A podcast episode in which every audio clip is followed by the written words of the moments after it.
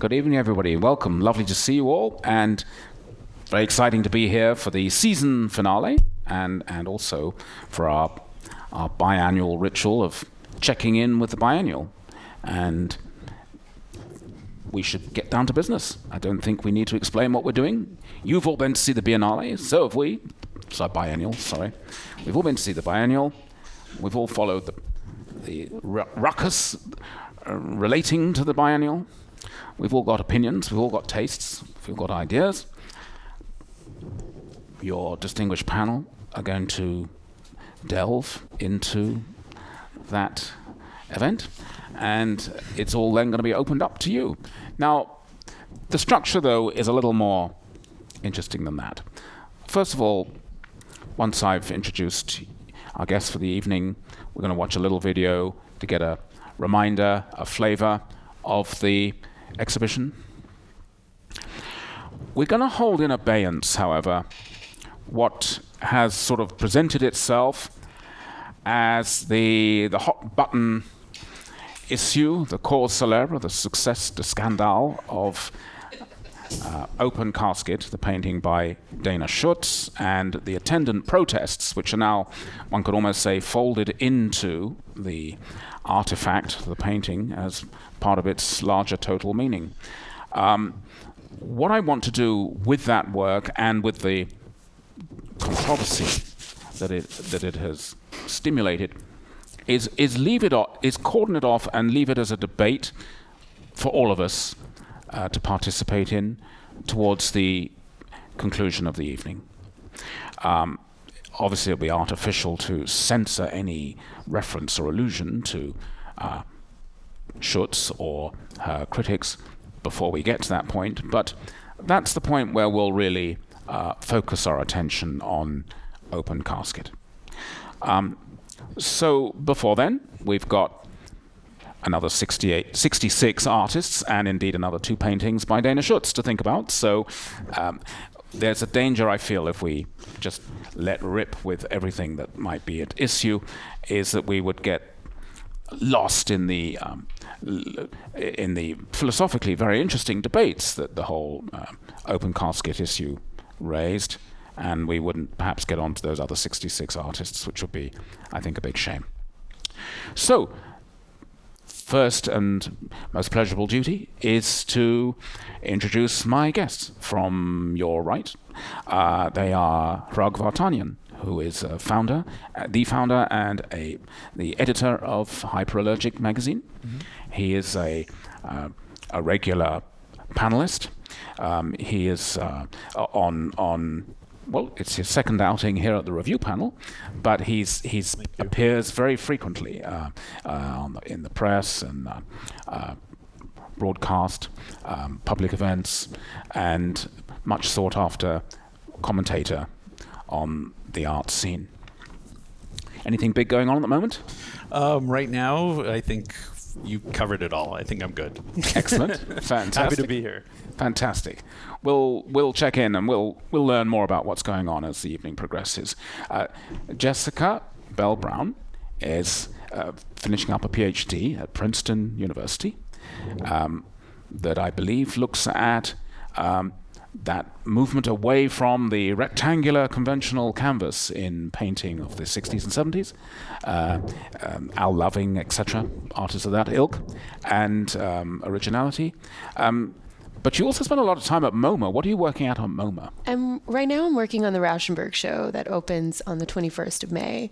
So I'm very excited, and I'm really pleased to be here and to be able to sneak away from the office to to join the panel. Um, but yeah, Rauschenberg mostly, and doing a lot of writing and reviews when I when I can. Thereafter. Fantastic. Mm-hmm. For any particular publications? Well, I'm working on a review for Hyper, actually. I was going to say, there you are. um, it's the um, We Wanted a Revolution show, Black Radical Women, 65 to 85, at the Brooklyn Museum, just around the corner. So. Yeah. Don't even have to turn a corner. We just yeah. have to go down Eastern Parkway. Excellent. And Walter Robinson, who's also uh, uh, the, the entire panel are people who've been on the panel before, which is uh, great. Walter is now to be known as, uh, always was, of course, a painter. Um, for many years, he was the editor of ArtNet magazine, and before that, uh, a distinguished career in art journalism, going back to Art in America and and other publications before that. Um, he still makes forays into criticism, but I'd be fair to say, Walter, that the studio is now the prime um, locus of your creativity.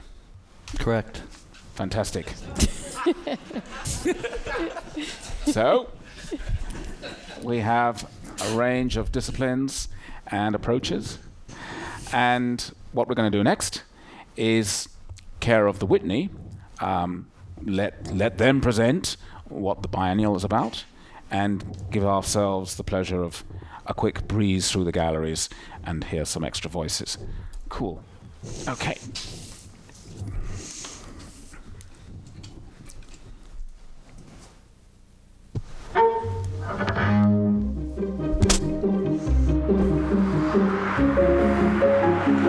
They're inspired by this next generation in terms of what they're asking.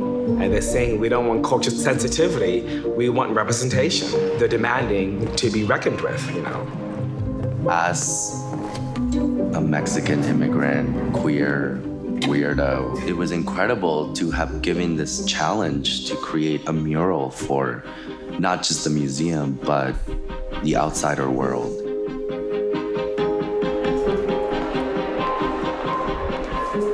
Fourth generation Detroiter, and these landscapes of Detroit are sort of like imprinted into my soul. And this dancerly presence just completely shifts the environment. I am asking these fundamental questions. What is it that makes people struggle every day to make it in the city? How can I, as an artist, touch the unspeakable? We all can feel that writhing and shaking the very core of our being. The exciting thing about working with living artists today is that they're raising more questions. Who can consume performance? Who can consume art? Some of it was artists asking what they can do now that spoke beyond what they could create alone in a studio. We saw that in John Riepenhoff's artwork. He actually makes artworks that become kind of the support structure for other artists. In some ways, I think being an artist is being a, global citizen in a way, but it's also being like a citizen of your community and a steward of culture in, in your place. We heard those kind of ideas that, in a sense, went beyond just social network. It was much more about being out in the world, engaging with people face to face. It's really hard to picture care and to think about how how to make an image of it. Painting is a way of slowing our perception down, spending time and care with others. The very difficult task of listening is fundamental to any other kind of larger political formations. The other question that kept coming up was how are we treating each other sort of as human beings? People of color are constantly under assault, you know, in every in every sphere. And what does it mean to pierce through that and to be offer other possibilities? And I do believe in the redemptive possibility of art to do, do that. Seeing yourself in an artwork or seeing an experience that has gone unnoticed for too long, that is really important. It hits the right feeling. I think that art serves the function of provoking questions, providing with new ways of looking at things. The tone of the show is a little unsettling. That unsettling is also an opening, an opportunity to shift your perspective. It's often the thing that I can't figure out, and you keep coming back to it.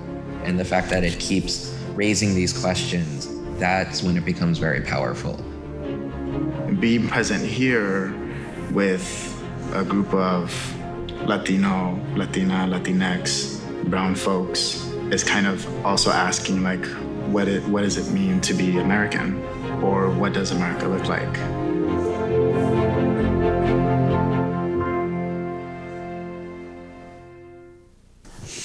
So recently, I think it was a year ago, uh, maybe in two, I lose track of time, but April Fool's Day, Hyperallergic has uh, um, really pulls the stops out in. Uh, we, lo- we love April Fool's Day. April Fool's Day is is is Christmas Day and Thanksgiving wrapped into one at, in the offices of Hyperallergic, obviously. And um, one of your spoofs was. Uh, to announce that uh, the Whitney, in its new location, is going to scrap the biennial. Um, and the sign of a really good April Fool's Day prank is that it should uh, cut painfully close to the bone of plausibility.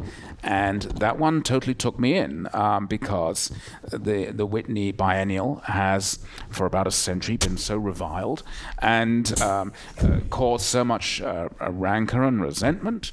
And it's gone from being a biennial to being an annual to going back to being a biennial.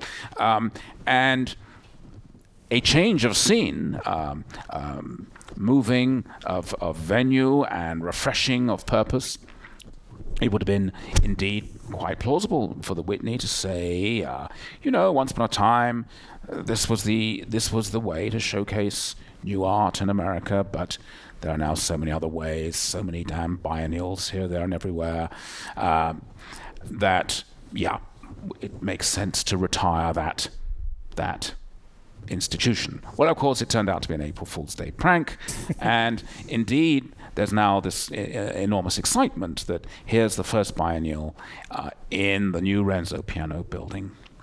So, I guess my first question for the panel is Is the biennial a cherished institution uh, that can and must uh, reinvent itself, or, or is is inherently reinventing just by doing its job every two years?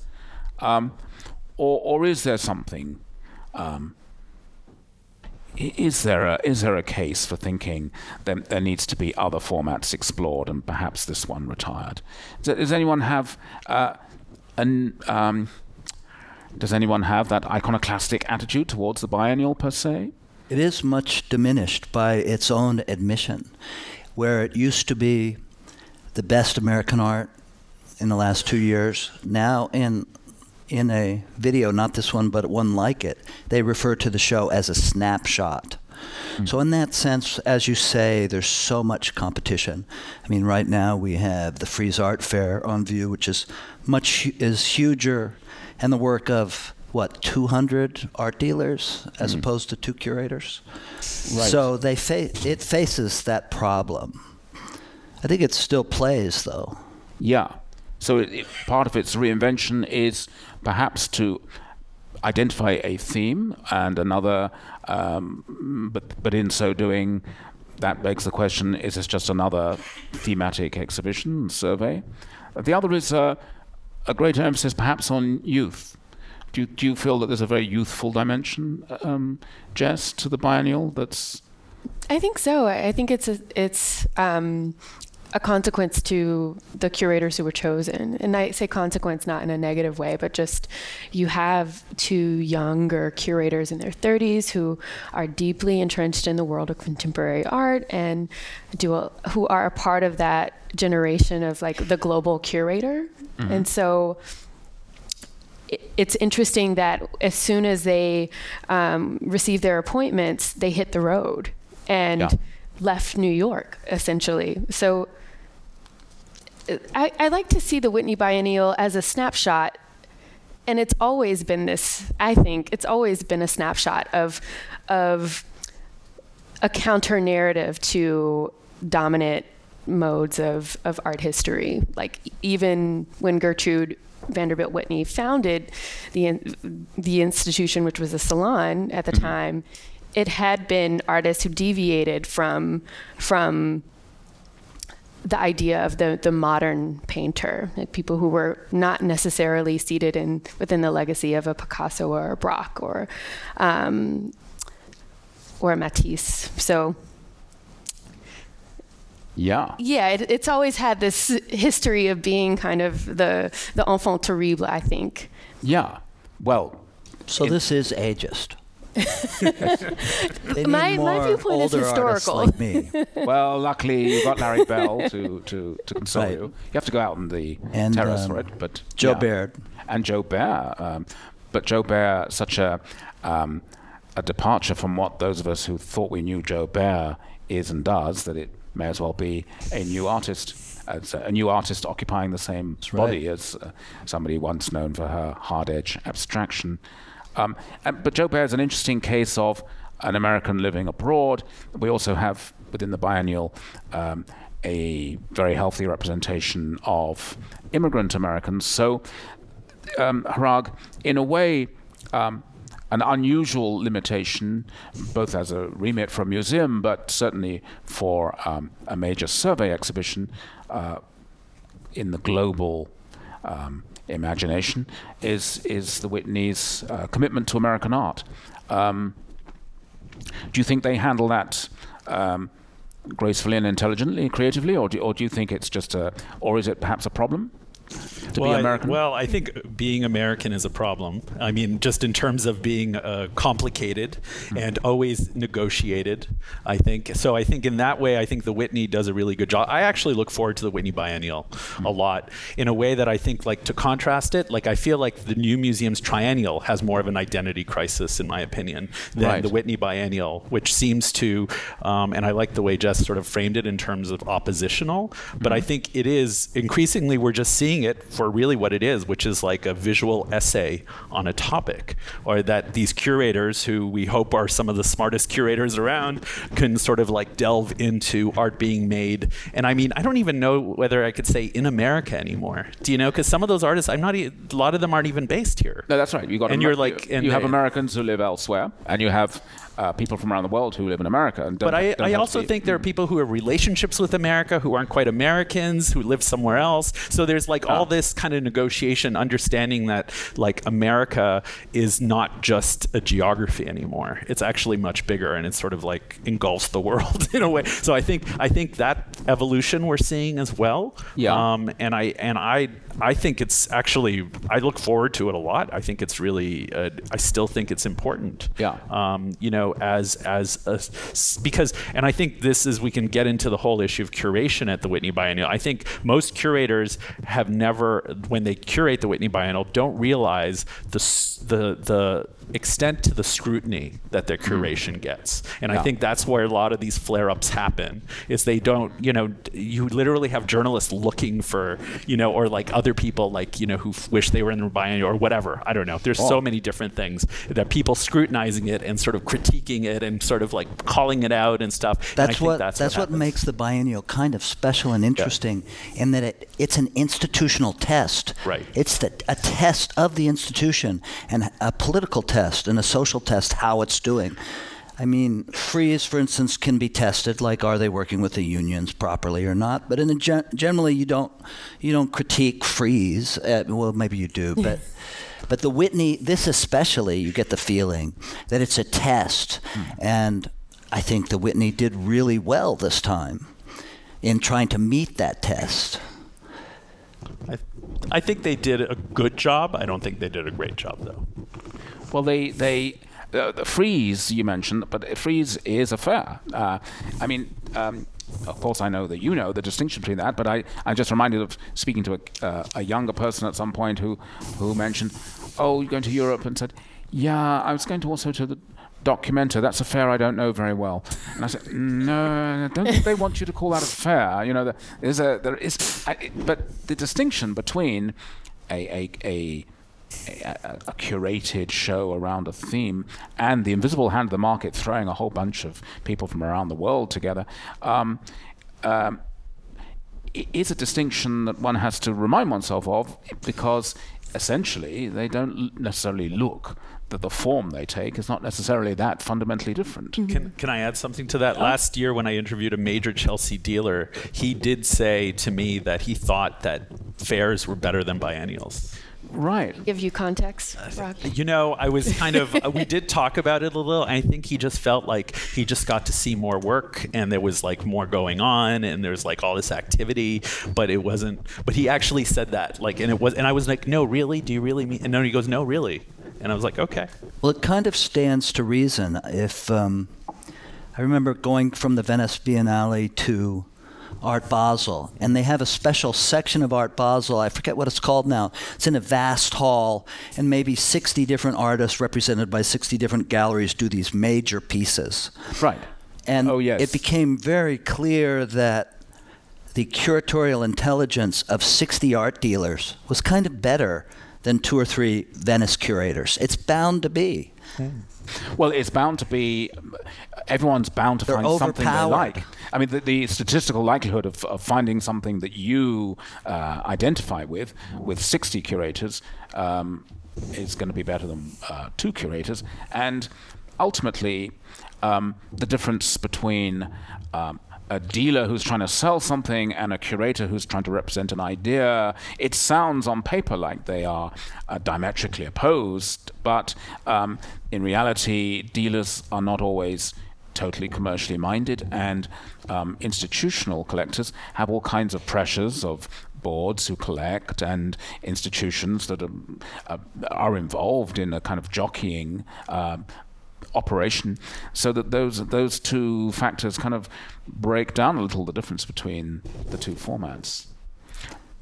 But I think that um, I think that uh, Christopher and um, um, Mia. Mia, yes, Yi and Locks have um, given us a lot to chew on. And what is very striking to me as a first impression of the biennial is something unusual. You've had biennials in the past which have been um, formally or visually very stimulating, um, but have perhaps had a kind of rather uh, frivolous take on, on, on life.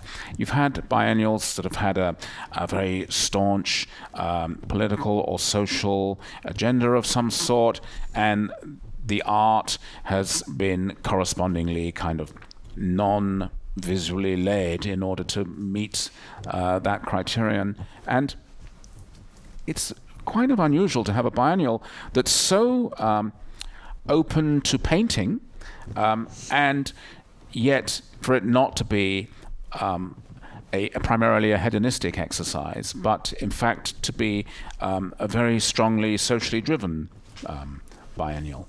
Um, is it just a symptom of very old-fashioned thinking to imagine that um, pleasure and form are are somehow wedded, or, or rather that um, uh, form and content are so um, dislodged? Um, or was anyone else struck by uh, Jess? Were you struck by the way it was visual fun and at the same time political, politically stimulating? I don't know if I th- if I thought that the biennial was visually like fun for me, and and maybe this is me needing some reprieve from from pleasure. I remember hitting the Carrie Moyer room gallery and thinking, I can't take this in right now. I need I need a moment. And I think this was in response to the circuit between Jordan Wolfson, Kaari Upson, and um, Henry Taylor and Deana Lawson. Like after being hit with so much um, Pain. precarity, Uh huh. I had no bandwidth for for pleasure. Right, right. And yet the uh, Henry Taylor can can deal with uh, um, the, the, the shooting death and, and deal with it in um, very plastic terms. Um, that uh, uh, the, the Philando Castile painting actually um, seemed to me a very beautifully composed picture. Um, comparable in a way to to Carrie Moyer. But so I don't. I, that's that's actually perhaps even a, a better work or instance artist to cite as um, dissolving that distinction between either politically socially attuned to something of uh, relevance or um, uh, unabashedly painterly and chromatic. Well, I think it's also a sign of the curators being more confident, you know, in this show. And I think that I really appreciate they seem to have a sense of confidence in the curation, which I, I, I really responded to. And I, I wish more, because I feel like sometimes people exclude painting because there's this kind of idea of somehow being old fashioned or traditional, as opposed to it still being a very important medium that's sort of working through all these ideas. And, Yeah. you know, and it's, and I think it's partly a result of sort of the breakdown of sort of modernist thinking and different things in the art community, but it's also understanding that history isn't just about steps forward in this kind of way like where we dispose of things you know where it all becomes a continuing and i think this this biennial takes all those issues and i mean and, and sort of deals with them differently. I mean whether it's like the occupy museums project where they were sort of like we're going to bring other artists in and mm. doesn't and we're going to look at them and look at their debt and talk about that and their relationships there whether it's about puerto rico and promesa or all these others. And so they were bringing all these things together without feeling like they needed to sort of homogenize it all. And they had different events. They're having an event right now at the Whit- at the uh, Whitney an unsanctioned event where people are talking. And it's like and I and I feel that breakdown of like a, a clear meta narrative is welcome in my world at least you know in terms of okay, I like these curators that are willing to create all these different things and not feel like they all have to come together in this one simple package. All right. And So- I appreciate that. So in a way, the curators bringing in Occupy Museum or um, uh, John Riepenhoff, who we were seeing there, as as um, as a way of a kind of um, delegating process. We're, we're going to curate into the show.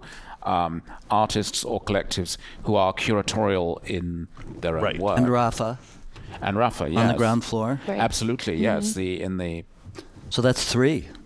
Three artists presented other artists. yeah, yeah. Probably even more.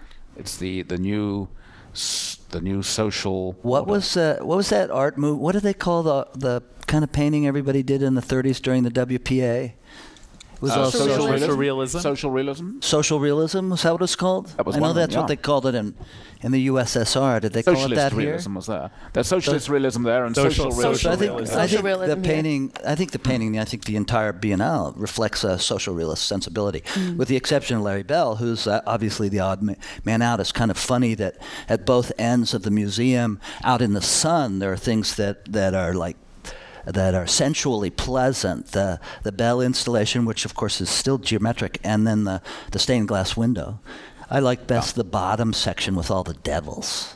Oh, the Oh, but the, sta- the stained glass window couldn't be more s- closer to a kind of social, uh, um, like it's, a it's true, but at least Mexican it's, yes. So I think I think most of the painting, with the exception of Carrie Moyer, Moyer almost, and and maybe um, maybe some of the others, but I think that a lot Ulrike, of the, painting uh, is what's the name of about the woman who had about the social tiles, is kind um, of social realism. Ur- Ulrike Müller. Mu- Ulrike Müller, yes, she's there's a She's an abstract. abstract sensualist. The, the Whitney is insisting that those are libidinal abstractions.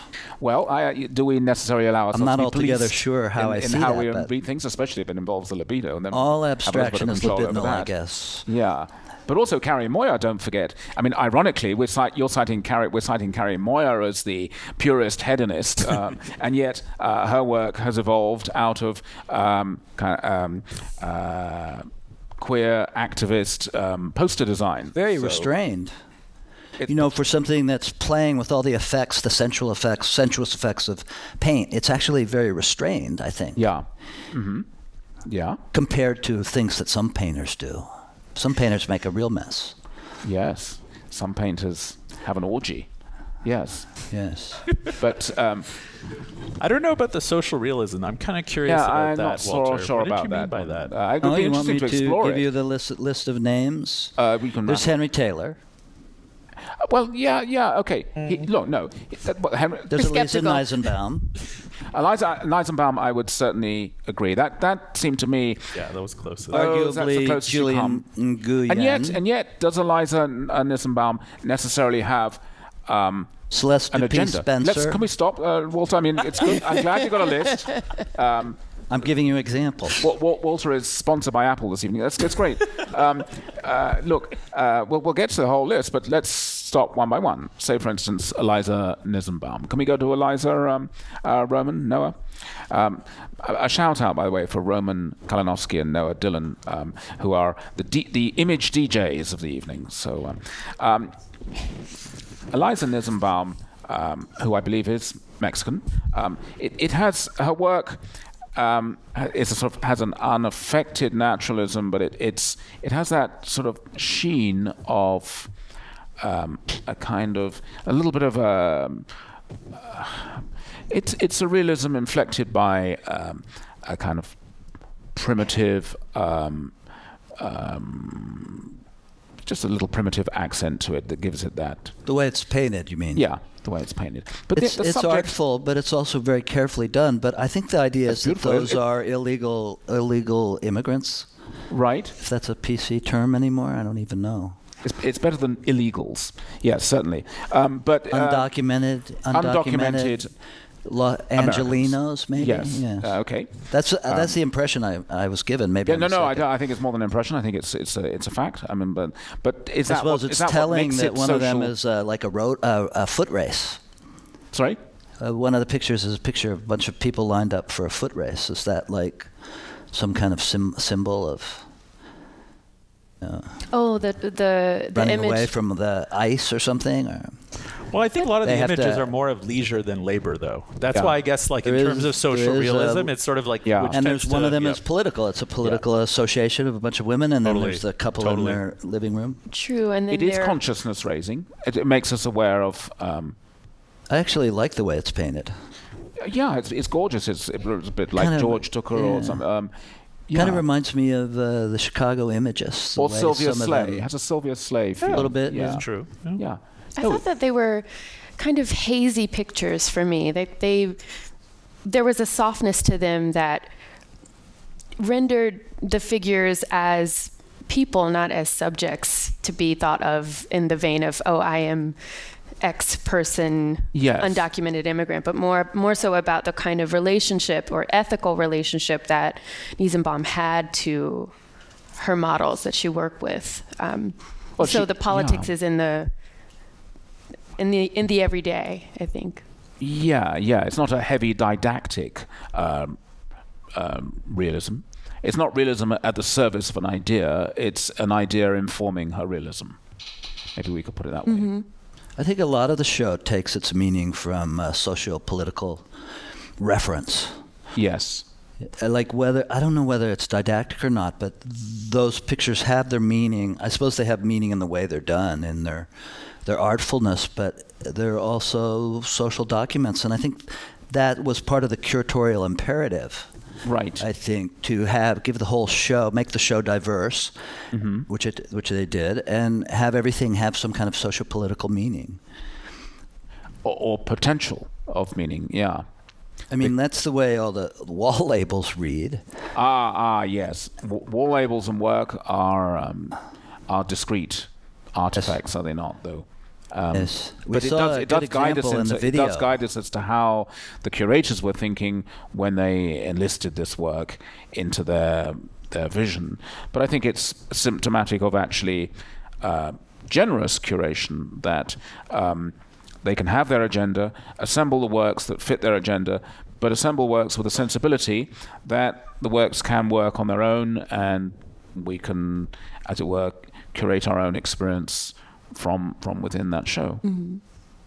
But I didn't necessarily think all the work fit so tightly either Right. with each other. You Yeah. know, I mean, I think there were definitely. I mean, we're talking about Carrie Moyers, but also like Shara Hughes, who we Mhm. talked about earlier. It was like I feel like though that kind of had a whole different narrative going on. Do you know? And I think that's where I saw the there were like almost like mo- I wa- not to use a corporate term nowadays, but modules, you know, of different kind of mm-hmm. curation. Like there were like modules going on, and there were all these things that were sort of fitting together in different way- ways. Exactly, that's a perfect example of like that. Like I don't really see that as you know into the political agenda that some of the other work sort of fits into. Hmm. So I think there was a divergence of all these different threads. So, and I appreciated that they didn't try to sort of like smash them all together. I think even like like Golden's piece, Samara Golden's piece, Yeah. like you know that one was kind of about like the pleasure of looking and the sort of like perception, and and I think that one kind of skew- went away from a political agenda in a lot of ways. I mean, I don't see her work as particularly political, but I'm someone else might. But I, I saw it. I saw it differently. I, I was getting pleasures from it. I was getting some pleasures from it that were not political, the the, the, the perceptual doll's house effect, but there there was also something about it, uh, and my understanding of the artist's intentions that uh, um, lead me to think of it as being about oppressive space and about surveillance. And so I think I think she's an excellent example that there's enough there that if you need and want to, you can construct um, a political um, narrative or, or, or apparatus, and yet there's also enough there that you can say, well, screw that, and just um, sink your gaze into it and have fun with it. I think one of the floors is kind of carceral or surreal. There's uh, there's wheelchairs and operating tables and toilets all together. So I think there is some politics there, and there's some homeless people in the in Yes. the thing as well. And, the, and a corporate office with computers and desks and papers array and And plastic Right. surgery, or, or at least cosmetic surgery going on, or something cosmetic That going on. that was like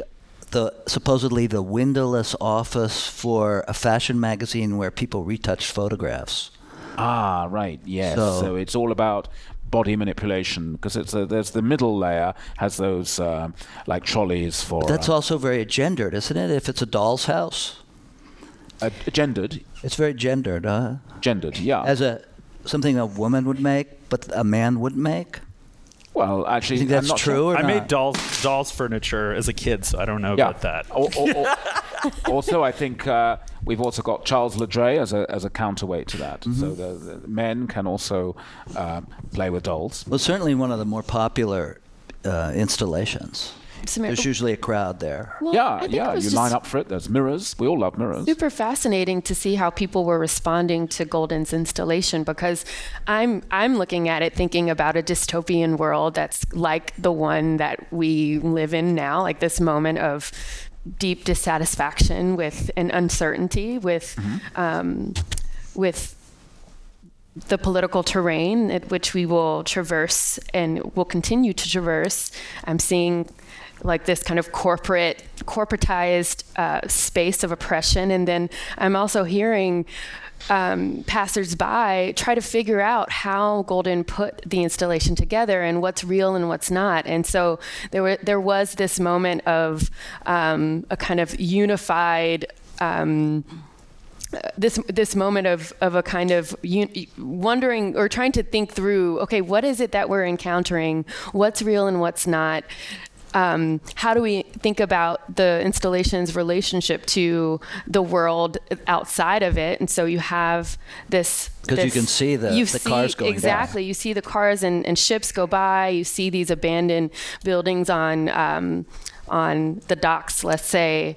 Um, so it was completely mesmerizing. And then you go into Postcommodity, which is all about disorientation um, and walking or traversing these r- real boundaries, so to speak.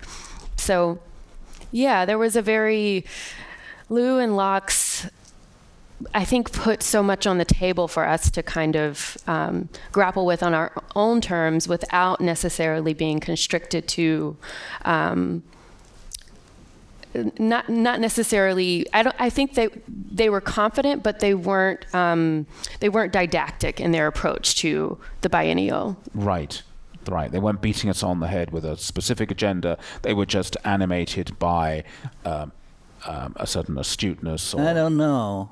You don't know. There's a lot of uh, uh, theoretical, conceptual pieces in the show. I think Well, the, the, the work is conceptually made, but does it more than you think because you walk through there and you don't actually, you know, you see the Carrie Moyer and you see the Raúl de Nieves, and but you don't see like the conceptual pieces, which are, uh, you know, a lot of them strike me as as odd. This is a great piece. This Postcommodity piece. Do you know what this this is? It's a room that's designed to disorient you. All right. Thank yes. you very much. Works. It was in the video. It, it was in the Yes, introductory video. they had have projection on all, on all four walls, And it's moving and what it's they've done swirling. is gone along the border and filmed it, so you see these these fences like this, but they're whizzing by, and there's some kind of music. What's the music? Do you remember? They're- but I kind of hated artists. it, I and then I they do decided I something. liked Some it. sort of score. I decided it was good. So that's about boundaries, about borders, about the wall, etc. Well, well, they have their theoretical approach. It's something about the the border. Yeah. But then they sent up this sensorium that I don't think many people liked. I don't. People would come in and go out, but it really is kind of Spent an amusement park uh, uh, installation. You should sort of like it. You know, uh, like this. You know. yeah, it's a good antidote to It, the. it doesn't seem to fit with the Wolfson- with yeah. the theory, really. Uh, but I guess you can say you're discombobulated by a passage across the border. I'm sure that's true. Well, I, I think it would.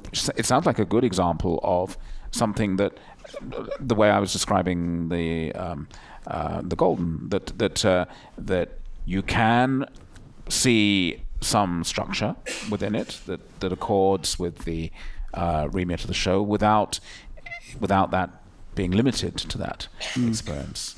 I was struck by the way that both uh, Raúl de Nieves and um, uh, Golden, and in other instances as well, there was a sense of uh, work really using the extremities of the building. Um, you know, we because the, because it's such a striking feature of Piano's building are these views out, uh, and because of the perhaps uh, the the inaugural show being titled uh, "You Can See America from Here," um, there seemed to be play with the edge there, play with uh, the, the the boundary between the the cube, the white cube of the institution and uh, the world outside.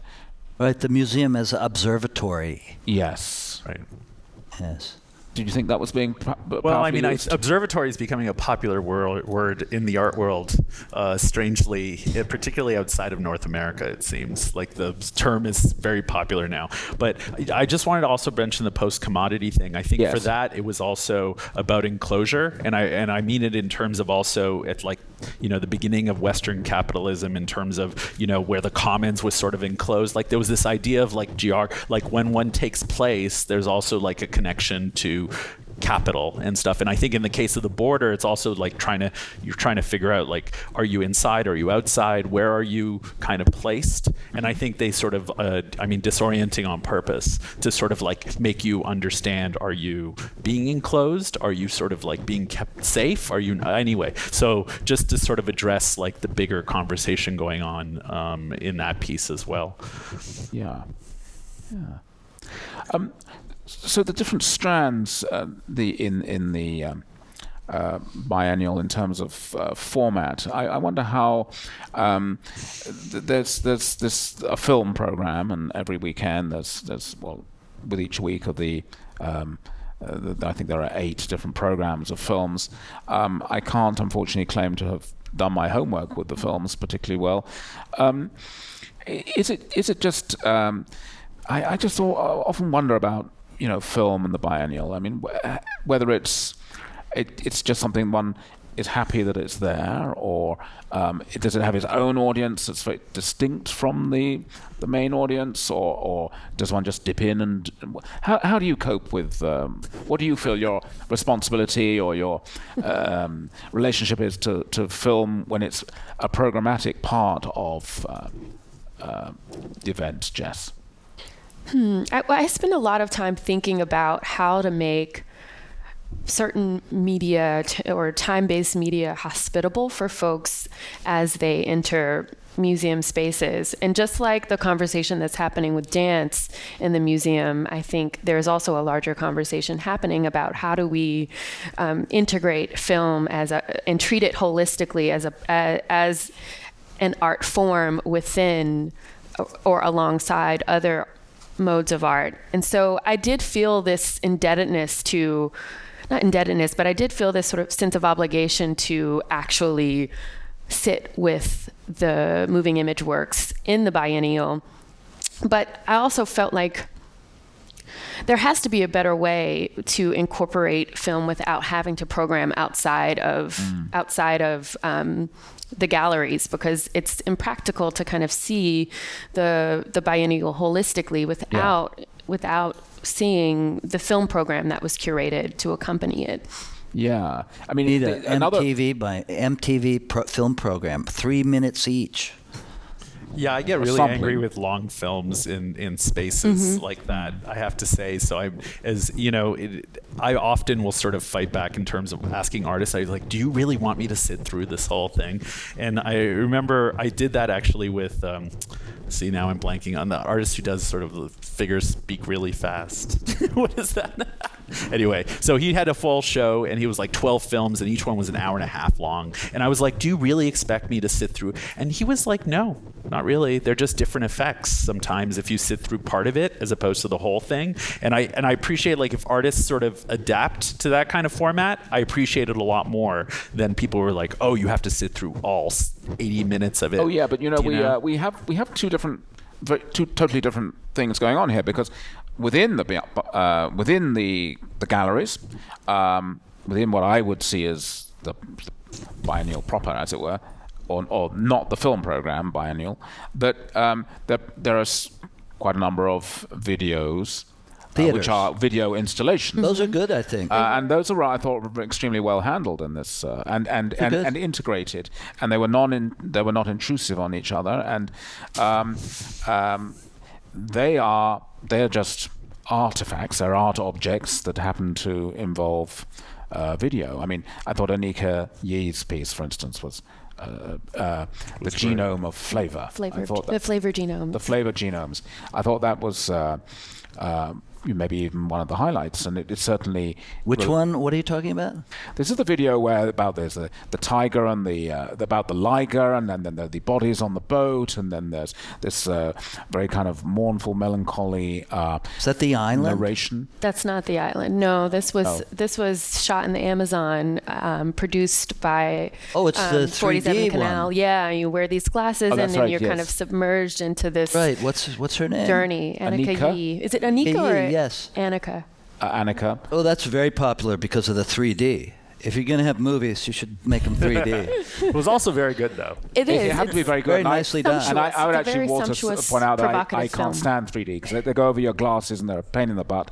And um, so the fact that I liked it despite its being 3D is, is uh, I think, an achievement of the, of the film. But but also it just seemed actually very apropos of, of um, uh, many themes. And I noticed, by the way, uh, when when he, when she was talking about some experiments that uh, uh, some scientists were doing, she used the phrase, um, uh, "They did this for fun and profit." I thought, aha, that's interesting, because that very phrase, unusual and striking phrase, It was a little bit National Geographic, though. Well, it was a deconstruction. National, of National Geographic, don't Channel, a little bit. They don't usually give you corpses floating in the river, and Well, I don't know. I don't watch, all right, okay. but I don't either, but I'm going to hazard a guess that they don't give you floor. Uh, people no- also like that one about the Bering Sea. People were standing there. There's no not enough benches. You know the one? It was a video propped on the wall. People would stand there and watch it. Let me see. Um, Tommy Hartung's movie. It was really Uh-huh. great. I like that one a lot Right. as well. and um, I'm looking for the name of the person who made the Bering Strait movie movie video. Oh, Sky, It's a man, yeah, I, th- I think. Sky. Sky Hopinka Yep, that's right. from the Yes, there you go. off the top of my head, literally. Guy Hopinska. Yes, I'm breaking the rules. And People were around and look- standing watching that. I thought was, was impressed. Yeah, they should have given us some comfy chairs, but they gave us the. There were comfy chairs throughout the. Um, uh, there, there was one artist who was making odd comfy chairs that looked like a little dodgy from the uh, uh, bed bug perspective, but they were they were. Uh, Jessi Reaves. Jessi, Jessi Reaves. Reaves, Jessi yeah. Reaves. this is like the another curatorial imperative.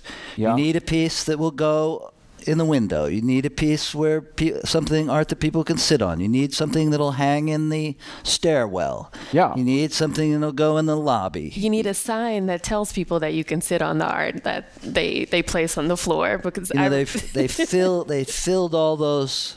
Well, uh, that's cur- a cynical view of of the curatorial curator job. as interior decorator. Well, Yes. you need something that'll say, They have uh, who is the There was also they need something that'll hang in the stairway. Who Yes. who can hang what can hang in the stairway?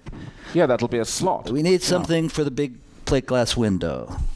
Who can do something for the plate glass? Well, glass a, a very astute artist will go around the world looking at new museums, and and they'll say, ah, uh, piano has done a piece here which has got a uh, like a uh, that's got a circular staircase. I'll make works that are spirals that do this, and then they'll have a, a, a whole career.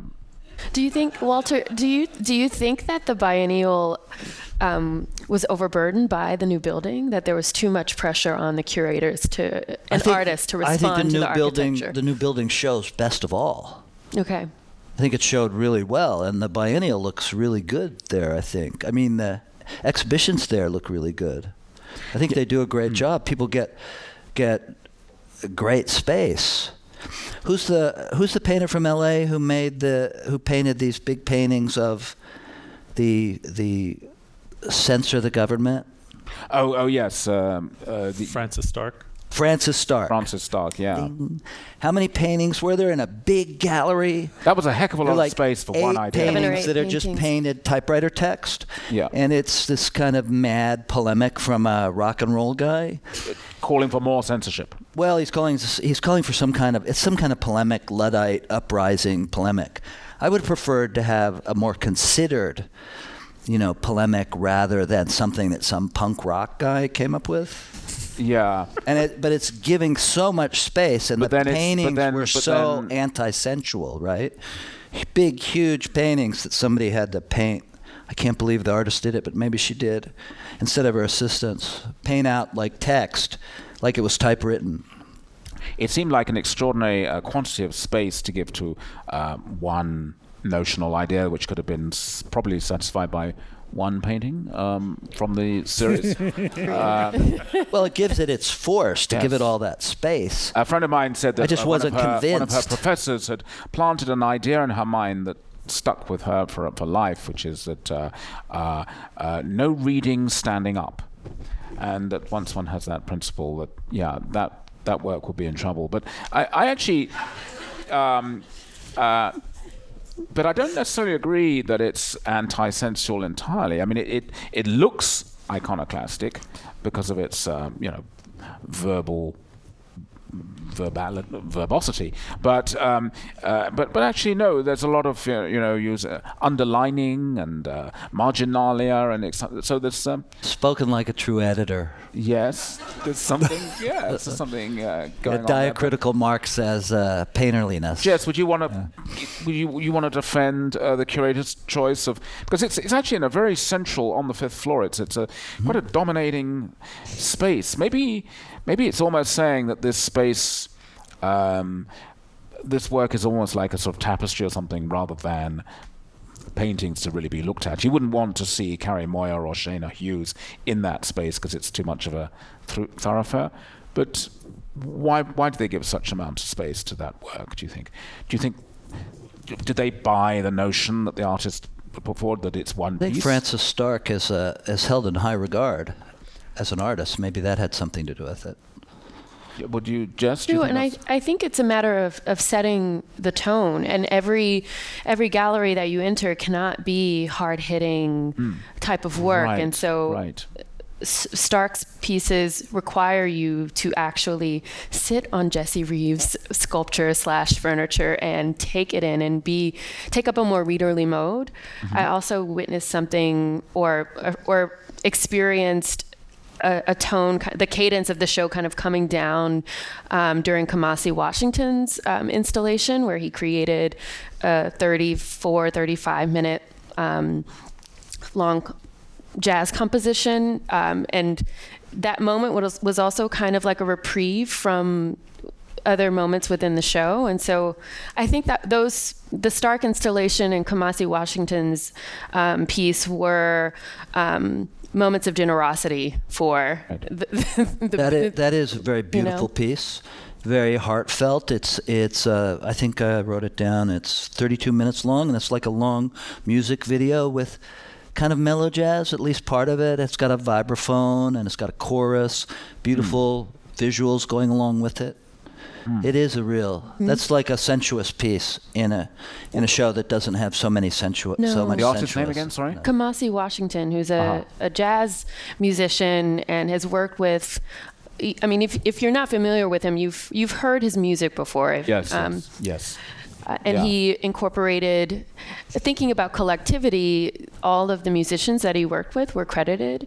Um, and I think that, that also goes back to collective care and ensuring that um, that there's a kind of egali- egalitarian um, ego, so to speak, for, Yes. for the artists, Rafa Esparza as well, and um, as Hrag you mentioned earlier, Occupy Museums, um, and John Riepenhoff as Yeah. well. So it's interesting how there are these kind of like crab shell moments um, within the biennial that are poignant to me, actually, when you think about the ways in which contemporary art becomes a kind of conversation between those who can afford it Yes. and those who display it. Um, and so artists are, are finding ways to circumvent that kind of choreography. Right. Speaking of choreography, one, one piece that I found rather mesmerizing, but unfortunately my iPad has just crashed. But uh, the artist who's Detroit based and has the three videos of um, uh, dancers in front of a liquor store. Do, do Oh, we- right. She was in the video. Uh, do you remember her name? It'll be, yes, let's see, bum, bum, bum. Detroit. It's Clever. Maya- Maya, it's I Maya think. Stovall. Stovall. Wow, I'm impressed by you DJs. You really get that. I love that they searched Detroit. Exactly. Yeah, I've got that. I gave them a clue, and there they were. Yes.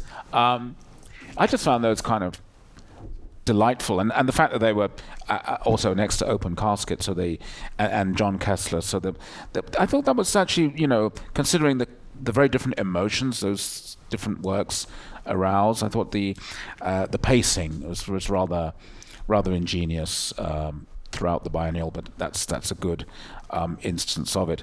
Um, but then there are some there are some pretty harrowing moments, and we're we're going to come soon to uh, discuss open casket. But um, we should put it in a context and say that you know there are.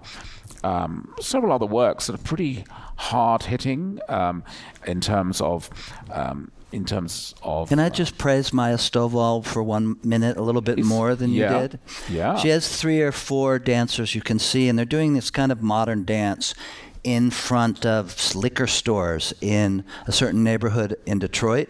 And at the beginning, she was on the introductory uh, video, and she uh, there's some talk, some theoretical talk about how I don't know it relates to the socioeconomic position and stuff, and to me, that's not where the art is. Um, they they intercut these totally goofy dances that the young women are doing with interviews with people who are going in and out of the liquor store. And you know, one lady says that this is where you can get a six pack for two dollars forty nine cents, best deal in the neighborhood.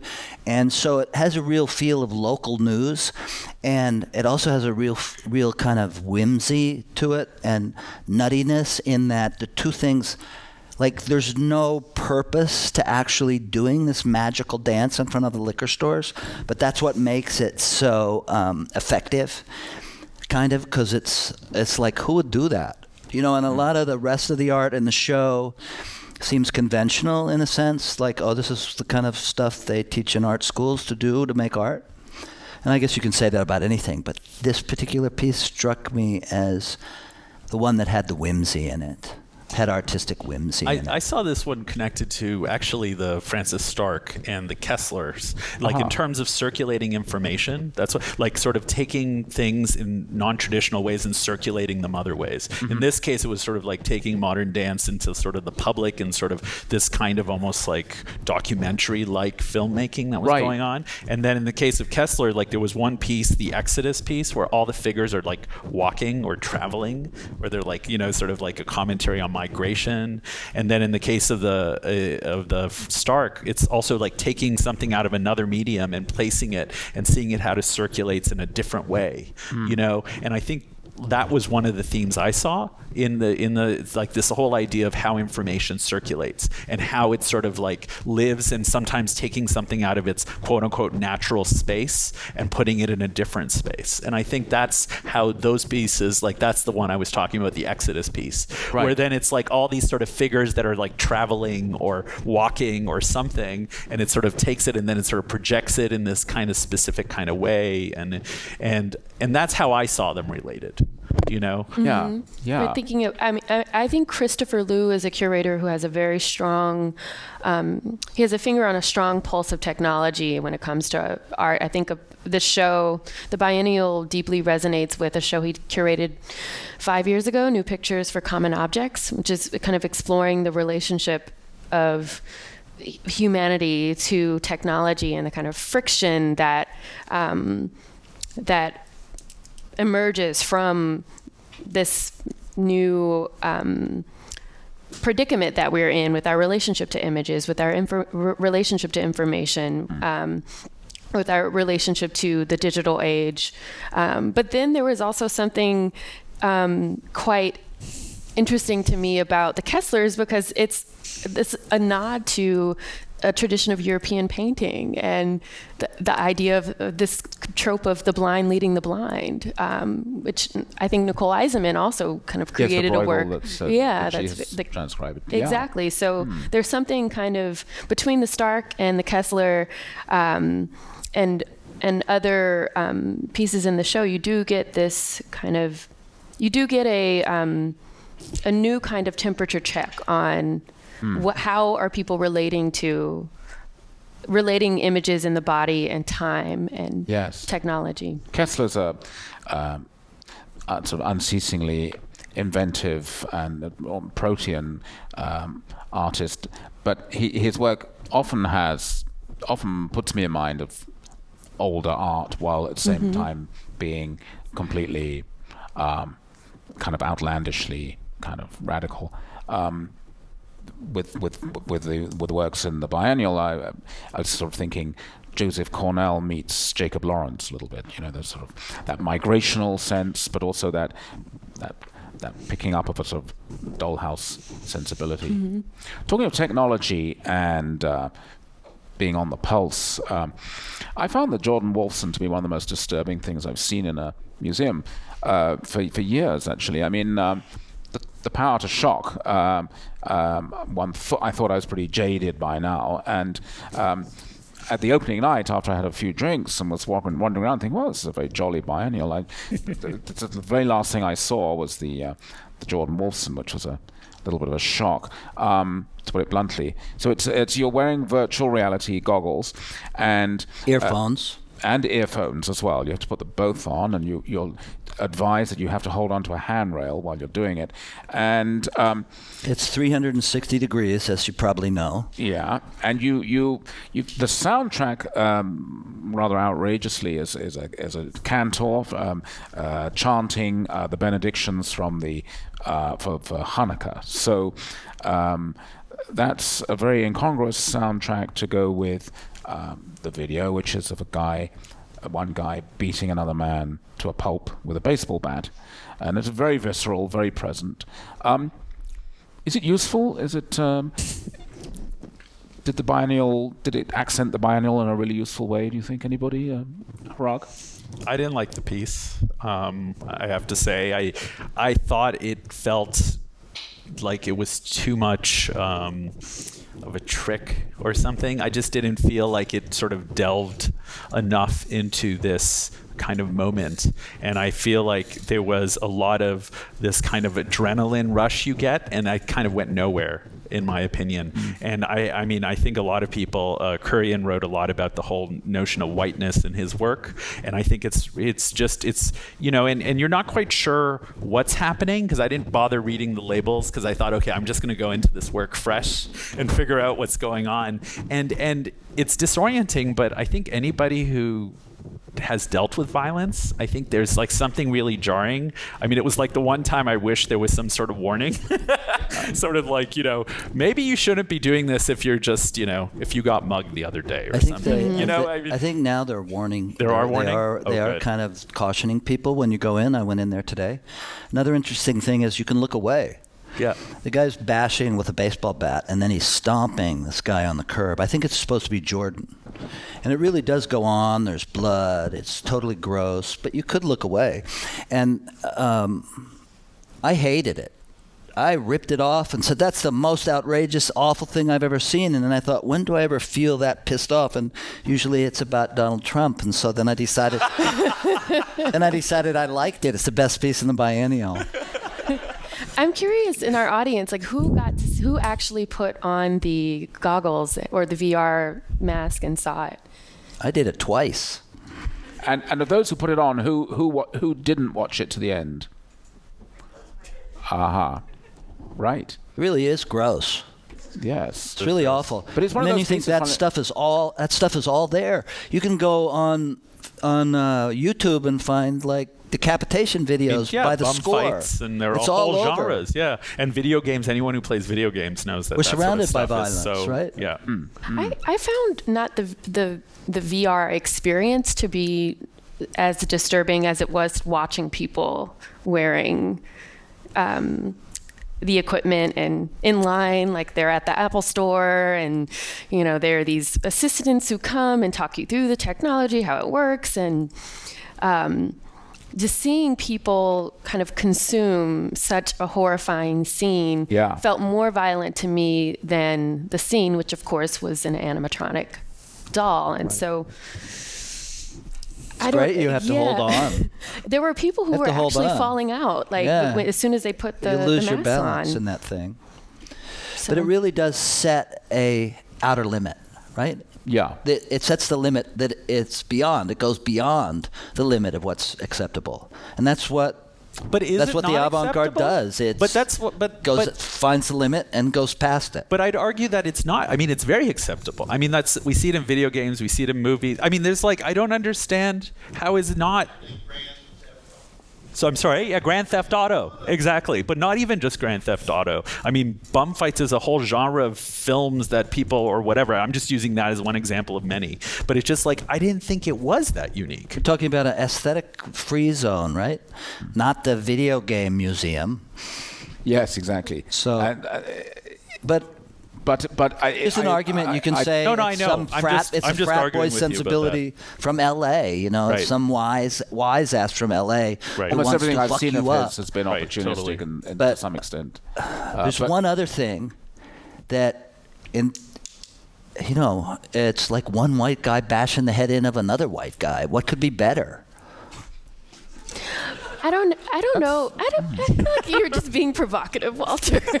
well, it's like it's like the anti Dana Schutz, right? well, I mean, I didn't see anybody. Well, people are complaining about it, but not because of the identity politics involved. Well, in fact, people were not necessarily.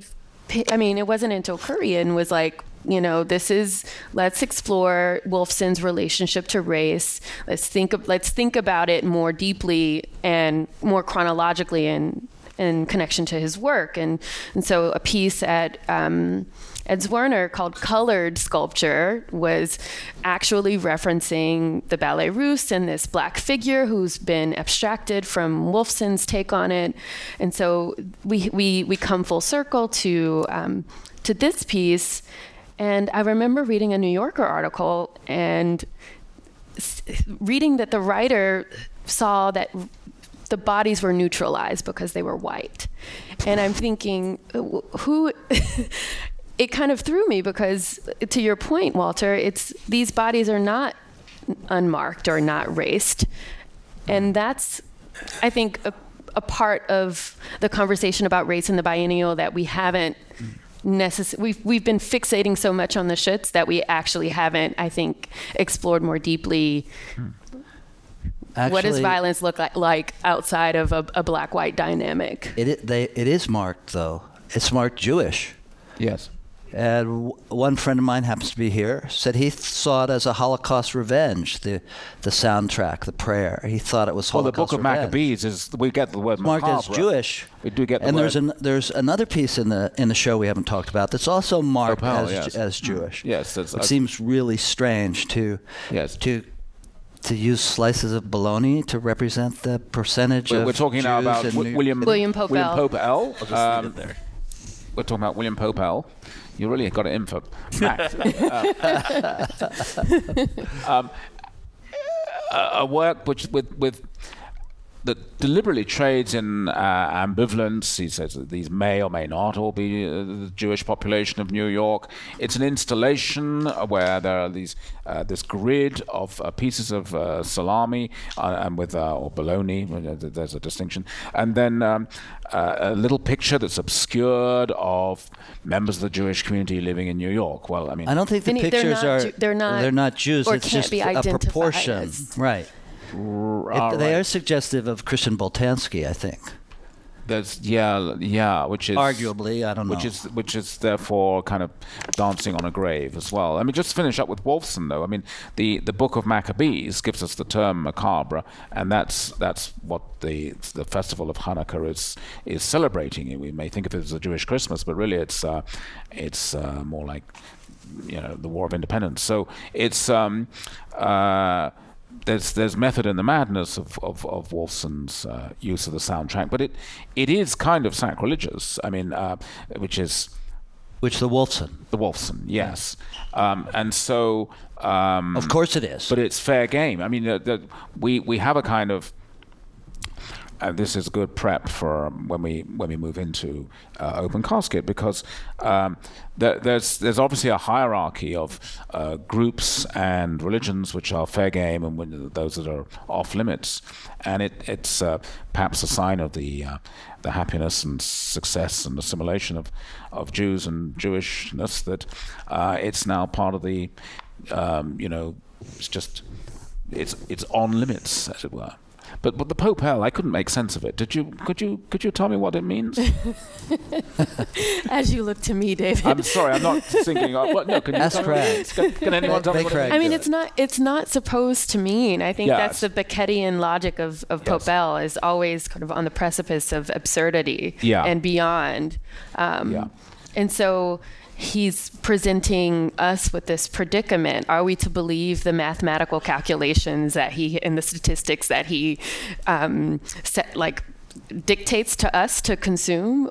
But will the smell of, of, of, of rotting bologna, like, you know, push us out of the installation so that we can't actually assess its, um, its validity, so to speak? And so he, he gives you all of these um, these cues, and I think begs us to make that judgment call. And I don't believe that is successful in in in doing so. But it's a it's a provocative question as we get ready to move into the Schutz. Like, who gets to how how do we determine who is marked?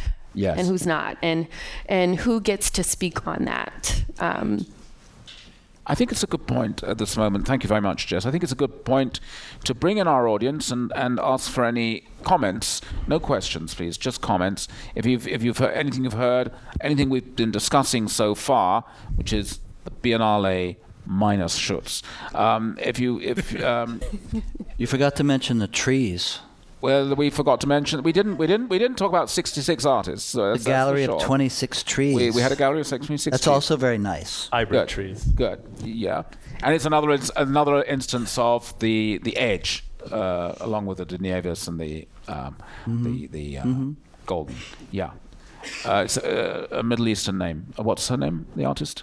I don't remember. I can tell you if you wait a second. Not just site works without names, but um, anyway, let's uh, let's hear from our audience. Asad Raza. Thank you very much. Let's hear from our audience um, on on what we've been discussing so far. A range of issues. Yes, uh, there's a roving mic. Or, or are you all just all Nobody has the bit? anything to say? Okay. No, no. It may, maybe that they're all dying Person to. Uh, yes, thank you, uh, Ellen. Yes, um, nobody has addressed the piece that is made of bamboo, about 20 of them, where they are all chiseled by hand and identical. Um, and I thought that there was something both mystifying and extraordinary about it. I just was interested in the critics' responses. Matt Browning, you mean? Oh yes, Matt that waste of good whittling. the waste of one voice you heard from. Right. I have no comment. You got a good comment there. I think. I think. Um, yeah. Though I did want to actually speak to an earlier point about the building itself. I do feel like it's still unresolved the way they curate the terraces. I feel like the terraces are still, with the exception of the Larry Bell, I felt like all the other work was a little odd on the terrace this time. So I just wanted to Including mention the. Statue of Liberty uh, artist. and then also the audio piece. I couldn't even hear it Me most of the time, and I was like, "Who is this for?" Or the GCC. Well, that the was giant- poetry. Yeah, That was like concrete poetry. but it was hard to hear. I was really sort of making it, and there was no one else around, and I couldn't hear it. If it's poetry, it's for the poet who wrote it. You have to stand closer to that my to the speaker. Yeah. But it was it was a little bit garbled, which Yeah. I thought was the point. Was like it? there were words and then there were raw syllables. I thought. Panelists, this is a good moment for the audience to let off a little steam. So let's. Uh, and, and I reiterate, you don't, need to give us a question. Just let us know what you I think. do have a question, if that's Oh, okay. yeah. First, thank you very much. I, I, re- I appreciate all the comments from everyone, from the whimsy. Get up on that various mic. readings. The microphone. Hello, hello, hello. Uh, uh, Jess, I wanted to follow up on your ending comment, which was the reading of who's marked and who speaks for who's marked. Get You up on must that use the mic, mic. man. We literally can't hear But not on. Victor, turn it up, please. no, just hold it to your Oh, mouth. just use it. Okay, can you hear me now? Rock and roll. I want to finish. I, I, I, I said a few comments. I enjoyed everyone's comments and the variety of them, and from the show being modular to the whimsy, to et cetera, et cetera, everything. But Jess, I wanted to ask you uh, your ending comment in way who's marked and who speaks for who's marked. If you could give us some description of that language or what what what when you say can you elaborate on that a little for us thank you Sure. I think I, I'm referring to how we how people become othered, and how and how we think of ourselves as a part of a group identity, and and so there's a way in which marking is inevitable for certain people. So I'm a black woman. You likely see me as a black woman. You know, so there's a there's a marking of the body when it when it comes to issues of race and gender and or gender presentation. And so I, I'm sort of calling attention to how the curators are, are mindful in the way in which they're provoking these kinds of questions for the Whitney biennial goer.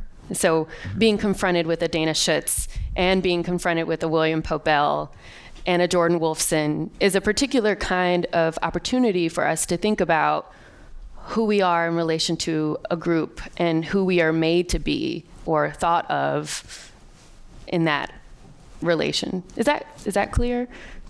Yeah.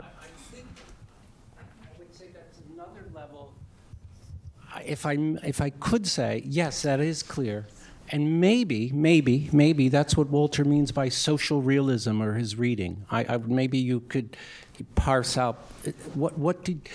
When you use that term, I think many of us are probably familiar with social realism, both in America and in the USSR or whatnot. But I think Jess's reading is a. I think uh, maybe you could speak a little to that description. I have something I want to say on it, but I don't know if it answers your question or relates to what you're asking.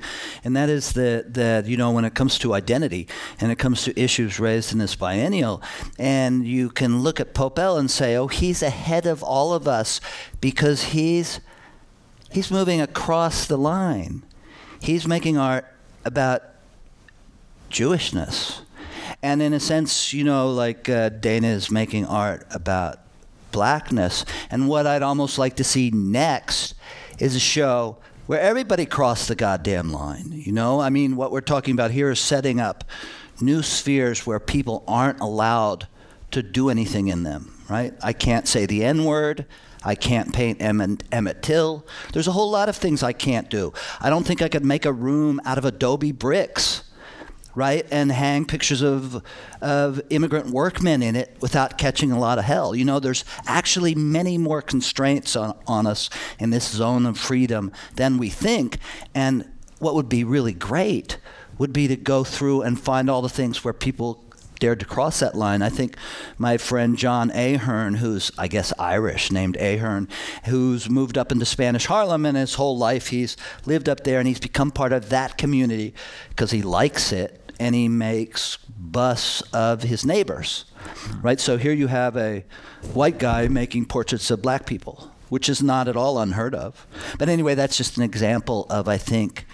Mm-hmm. You know, the, the, the point is that race is the most powerful ingredient you could possibly add to your art concoction.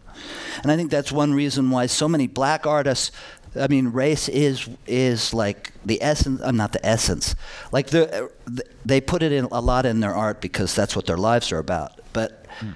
race is really powerful, and to think that you know, like I don't know. I don't know what I'm saying. But I think that's the point, Walter. Oh, the, the, the point is not that race gets put into art, it's that it's already there. And we have to, it's our responsibility to mine how how it's functioning or how it's kind of how we understand it to be how it's coming apart mm-hmm. because i think it, I agree that it's always been there. Yeah. Like I, somebody made me aware uh, last year that Edward Hopper never painted a non-white person as an example. And it's like then you look and you're like, oh wow, that's really yeah. true. And you're like, and you sort of like look, so it's already there, but it's just in terms of and I and I, I would disagree on one thing, Walter. No one's saying you can't make it. It's just the question is how it's being displayed and in what context and how it's being done. I think that's the bigger conversation that we're having. I and don't know. No, you don't. I mean, I, I don't think there's any way Donald Newman could have displayed the so-called drawings, you know, mm-hmm. without catching hell for it. Right? Uh, he can't call it that. There's no way, you know, there's there are constraints. And most of the time they're unexplored. Because as you say, everybody just accepts them. Hopper doesn't paint any any black people. I don't know. Maybe he does. But you know, at the same time that we had the, um, at the same time that we had the the Dana Schutz uh, controversy, uh, there was a Kitaj exhibition at Marlborough, Chelsea, just up the road. That includes uh, Kitaj's painting Self-Portrait as a Woman. Now, he caught some flack for that um, um, among English critics, um, the, but the painting had a purpose. I mean, he was he was doing a self-portrait as a woman, uh, not because he was uh, the trans. English cared about a man cross-dressing. Since when uh, was that a problem in England? yeah. Um, they, they, they, they were worried about the, the, uh, the appropriation of uh, what it feels like to be. Because the painting was actually was about um, uh, a woman who had slept with a, a, Gentile woman who'd slept with a Jew and who was, par- who was paraded through the streets of Vienna. Uh, it was, in fact, a, a, an experience that Kitaj had had of uh, he had an, an, affair with a landlady who'd had that experience, and that's what he was seeking to embody as part of his series of paintings about the Holocaust. So um, that was the, the raison d'etre. It wasn't a trans statement, and it wasn't a kind of opportunistic, uh, sensationalist statement. It was it was part of something, and and so um, I think there are. I, I, mean, most most art is imagining something from the point of view of the other. That's I think that's just that's integral to what art is. Um, um, I wonder uh, if we should actually just proceed. Any more questions? To, no, no. We're actually going to proceed to our next video, which puts us in the mood for. Uh, Oh my God, uh, we're not open done casket. yet. And and then um, then we can come back to the issues that have very richly been raised already, I think. But good to get the visuals back in our minds so to remind ourselves we're speaking about specific images as well as issues, a specific image as well as issues. The photograph of Emmett Till's mangled body is one of the most charged images in American history. It has recently become the center of a heated debate in the art world about who should and should not be able to reproduce it in their work. The Whitney Biennial pieces behind us. Jay Caspian Kang went to talk to one of the artists at the center of the controversy.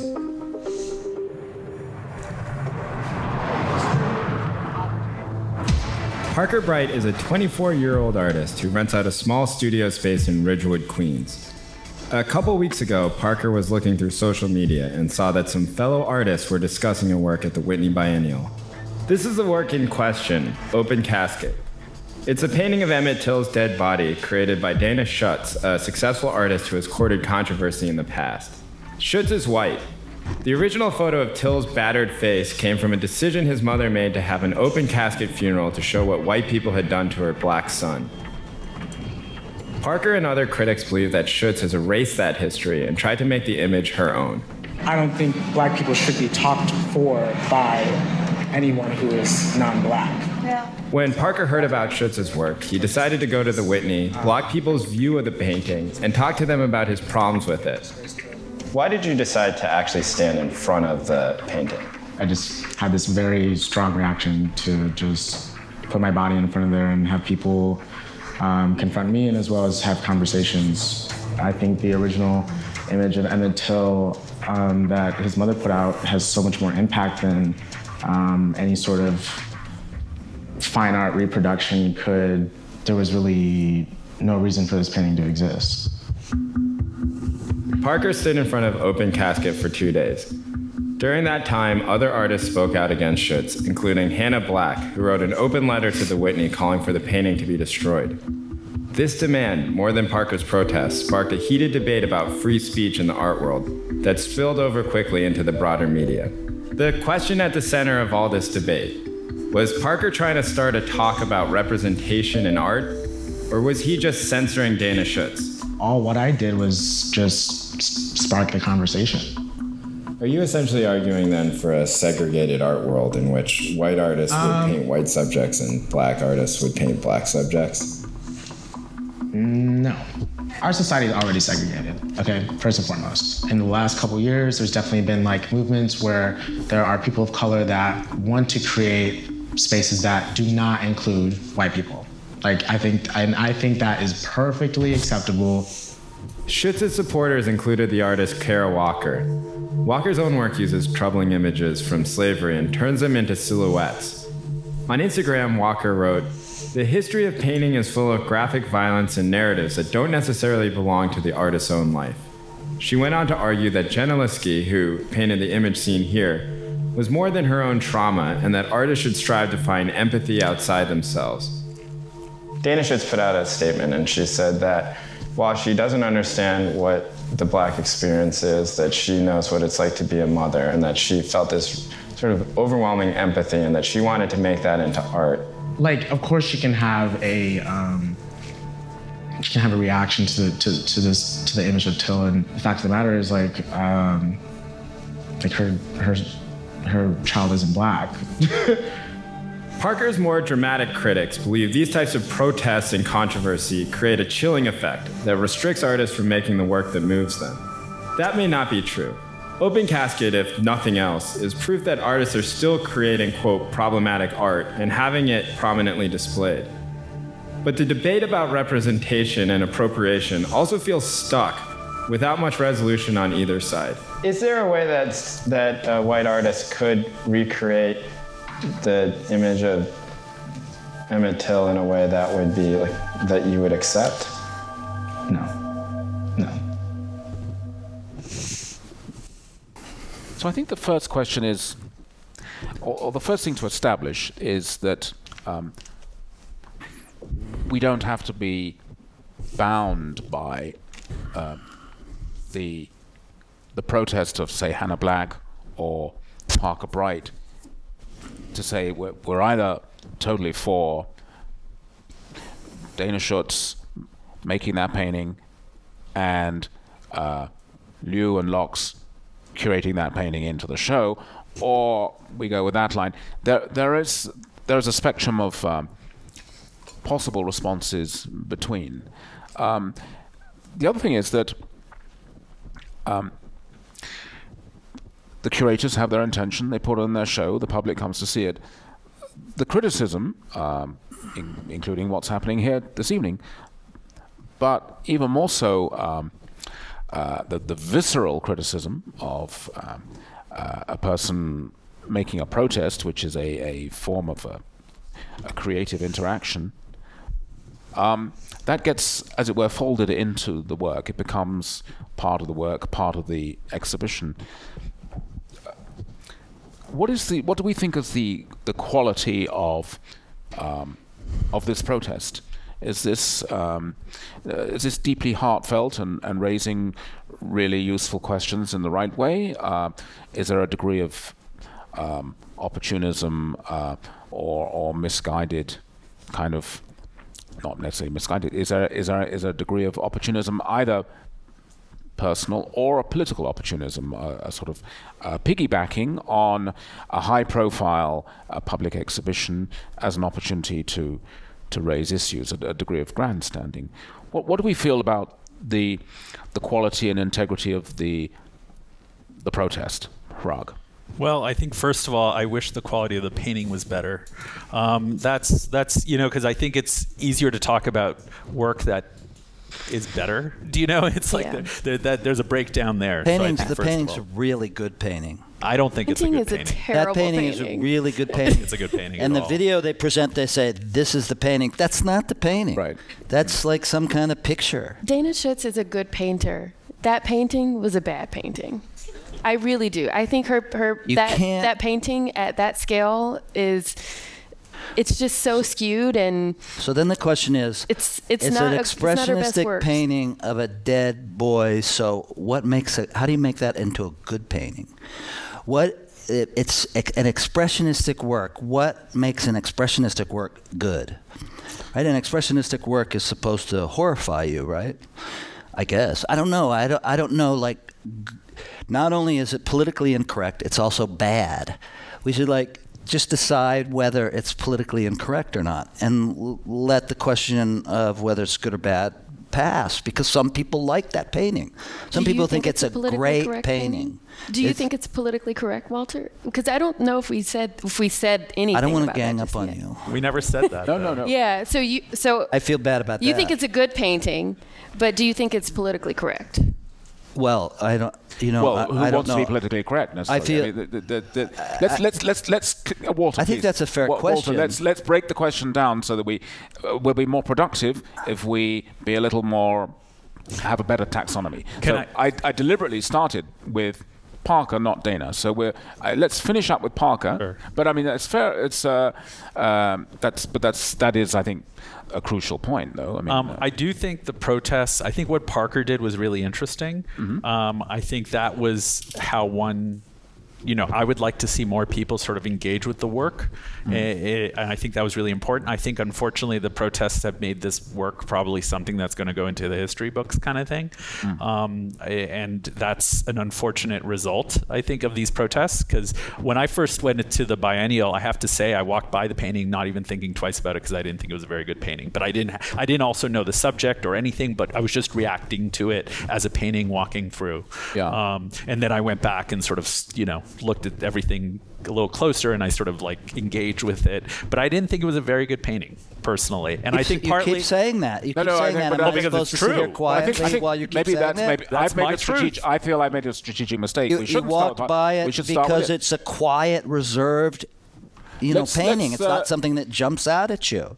Uh, uh, Hrag, Arguably. let, uh, Walter Hrag, no, no, please. We have different Let's- experiences. We have different experiences, but I think what we should do is start with the painting and not, not get to the meta level of, do you think an expressionist painting should do this? What? Da, da, da. Just say. And not just say I don't, don't think it's a very good painting. Well, we know let's, he let's, it's let's good, actually bad, analyze it. let's it's each, good, so- Let's each analyze the painting. I'll start. I'll set an example. I will start. On opening night, after I'd had a couple of vodkas in the lobby, I didn't take much notice of it. I thought, oh, it's a bigger painting. It's sort of, it looked sort of like a Beckmann or something, somebody in a tuxedo. Um, but I, I do admire and like Dana Schutz generally, um, and I didn't take much notice of that particular painting. Then the controversy blew up, and I looked at the painting online, and I said, "Wow, this is odd. This is just not a typical Dana Schutz. It's the the figure is too big and dominant. It doesn't have it doesn't have the craziness or the naffness of Dana Schutz. Um, why on earth did she make this painting? And then I began to think, uh, then I began to feel really queasy about the fact that there was this debate and this controversy. I wanted to come down unequivocally one way or the other. And I had this exactly Hrag's feeling of, hey, you know what? This is just actually, what a shame that the debate should always be about uh, the less than best art if it's a non art debate. But then, you know, just the other day I went back and I uh, there was no protest and there was a scare of them having taken it down because of supposedly a leak in the roof. Um, but I was looking at the painting and thinking, actually, this is a rather unusually good painting because of its viscerality, because it's actually a sculptural relief. The the way the uh, form of the support behind the face is built up and the thing protrudes into my space uh, really seemed to me provocative. But it, it, also seems to me, you know, a good painting, a bad painting. It seems to me um, a subject she felt compelled to make, and um, uh, she made it before, I mean, I got worried and suspicious when the, the biennial is so politically and racially charged that uh, it's almost as if I had this sort of dark fantasy that uh, uh, uh that, that, Christopher and Mia went around and said, "Oh, Dana, we love your work, but I'm afraid this year we're doing a sort of political and racial uh, biennial." And, and she said, "Well, uh, I'm just finishing a painting. I can't show it to you next yet, but come back tomorrow." but no, it turned out actually the painting was made and they already exhibited in Berlin by the time um, the the curators got down to business.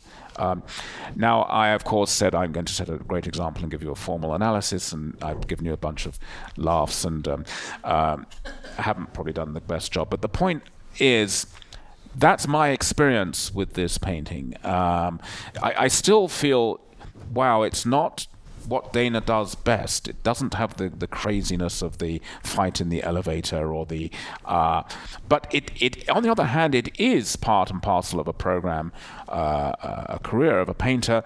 Painting what can't be painted. Uh, a sneeze uh, is not something generally represented in the iconography of Western art.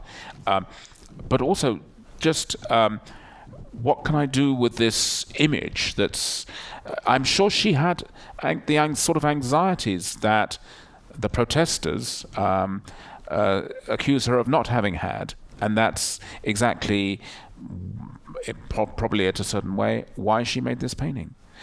Um, well, we don't really know how cynical she was or was not, do we? We kind of have to grant her her sincerity, right? She we have, don't really anyone know. can have that sincerity because sincerity is worth nothing. Let's let's um, uh, Walter tell us why you feel it's a powerful and important painting. Well, what you, what you said, plus um, I think you can you look at the brush strokes and there's like a real powerful sort of dynamic to them somehow. It's it's just a graphic design after all, but it, there's somehow real power in there, and you could say that's where the magic is, exactly the way she's built it up, and you can. Mm-hmm you can project into that some kind of real expressive power. I think there's another kind of weird conceptual thing to it in that typically, I mean, expressionist painting, expressionist art is a cliche. You take the visage and you distort it. That's a cliche. Like Gary Indiana said, it's a totally typical painting and, you know, the whole thing's nonsense. But in this case, there's one different thing. It's not a normal subject whose visage has been distorted. It's it's a real human person whose actual face was distorted, and she's copying it realistically. And in fact, if you compare it to the photographs of the coffin, you can see pretty clearly, I think, that she flopped the picture, and that's what it looks like. So that's kind of horrifying to think that it's actually a realist picture of a person whose face has been distorted. I mean, it's horrible to even talk about that, right? It's horrible to think about the painting about, in those terms. I think the most I wish I could. I wish I'd taken notes. I listened to for, for, two and a half hours to the meeting where they all talked about. it. I wish I'd taken notes because I feel the points against the painting are well taken. Some people think that that picture of Till is an icon of immense power. Mm. And it's the same reaction that Muslims have when some Yahoo preacher in Florida tears up the Koran. They get really upset about that. And I see I sense that in some of the reactions of some of the people to this picture. They get really upset. They feel like their icon is being somehow misused. It's being, like the guy said, black suffering displayed for what? White delectation and profit? I don't know. And I can, I can understand that. I think it's illogical, but I can understand it. Yes. Um, I'm sorry, I jumped That's fine. ahead. You know, you you've you've you you gave your description of the painting and moved into the the next chapter. But um, Jess, um, you feel it's not the best Dana Schutz you've seen. Um, what do you usually like about Dana Schutz, and where does this fall short? I th- I like I like the monumentality of Schutz's paintings. I like the chaos of them. I like the way in which she interrogates that thin line between celebrity and everyday person. But there's something I want to go back to Walter's point about the iconicity of Emmett Till because I feel like it's important to be precise about the enterprise of that painting and how that painting corresponds to or does not correspond to the way in which that image of Till circulated. So Till was his his mother decided not just to have photographers document his mutilated body, she chose not to have a mortician modify or clean up his face.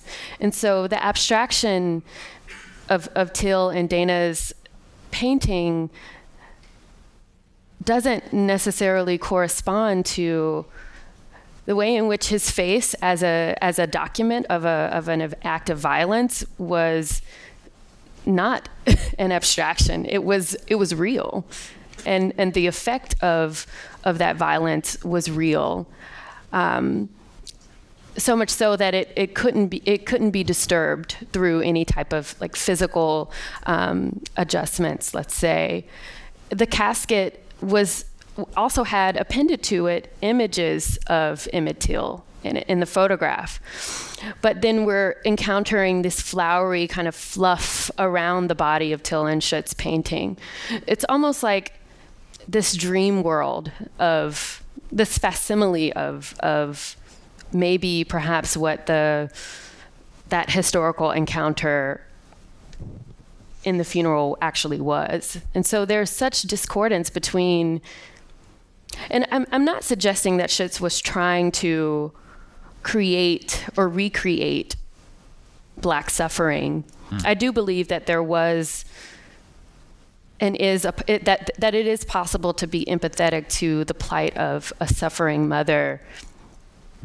But the painting itself does not necessarily, to me, convey. It, its physicality doesn't necessarily convey to to me the atrocity of of that moment, and so it's it's almost like the painting will always be incommensurate to the very real thing that people who have a proximity to violence um, or a, who have a higher likelihood of being a victim of violence, I think, respond to when they think about Emmett Till. And then to add another layer, a few months ago, the woman who had accused Till of um, of Right. rape was Well, flirting. of flirting, excuse me, was lying and admitted admitted that She had admitted that some was a years uh, earlier to a biographer that she um, it was not really true, and the biographer then revealed relatively Mhm. recently. So this, I think, this predicament hits hard to certain people because I mean, I I was taught about Emmett Till as a very young child. And I, I imagine Dana Schutz did not was not only learned about Till later in life. I could be wrong, but I would bet my money on. I think it's on in the curriculum. I think it's in the curriculum of most public schools. Um, did she go to public school? Do we know that? I mean, I don't, what what I'm saying is, you can't discredit the visceral reaction to that painting as experienced by people who are who have been historically oppressed. That doesn't excuse this call for censor, censorship, but I Right. think that call for censorship was really a call to examine how this call to, to for folks to examine how certain people don't have to experience or walk in the shoes of those who actually are Right. subject to such violence and danger. Like this isn't this is still happening today. So it's it's yeah, it's it's it's complicated. It does, does raise the whole issue, though. What it what is painting for? It it, it, it does seem to.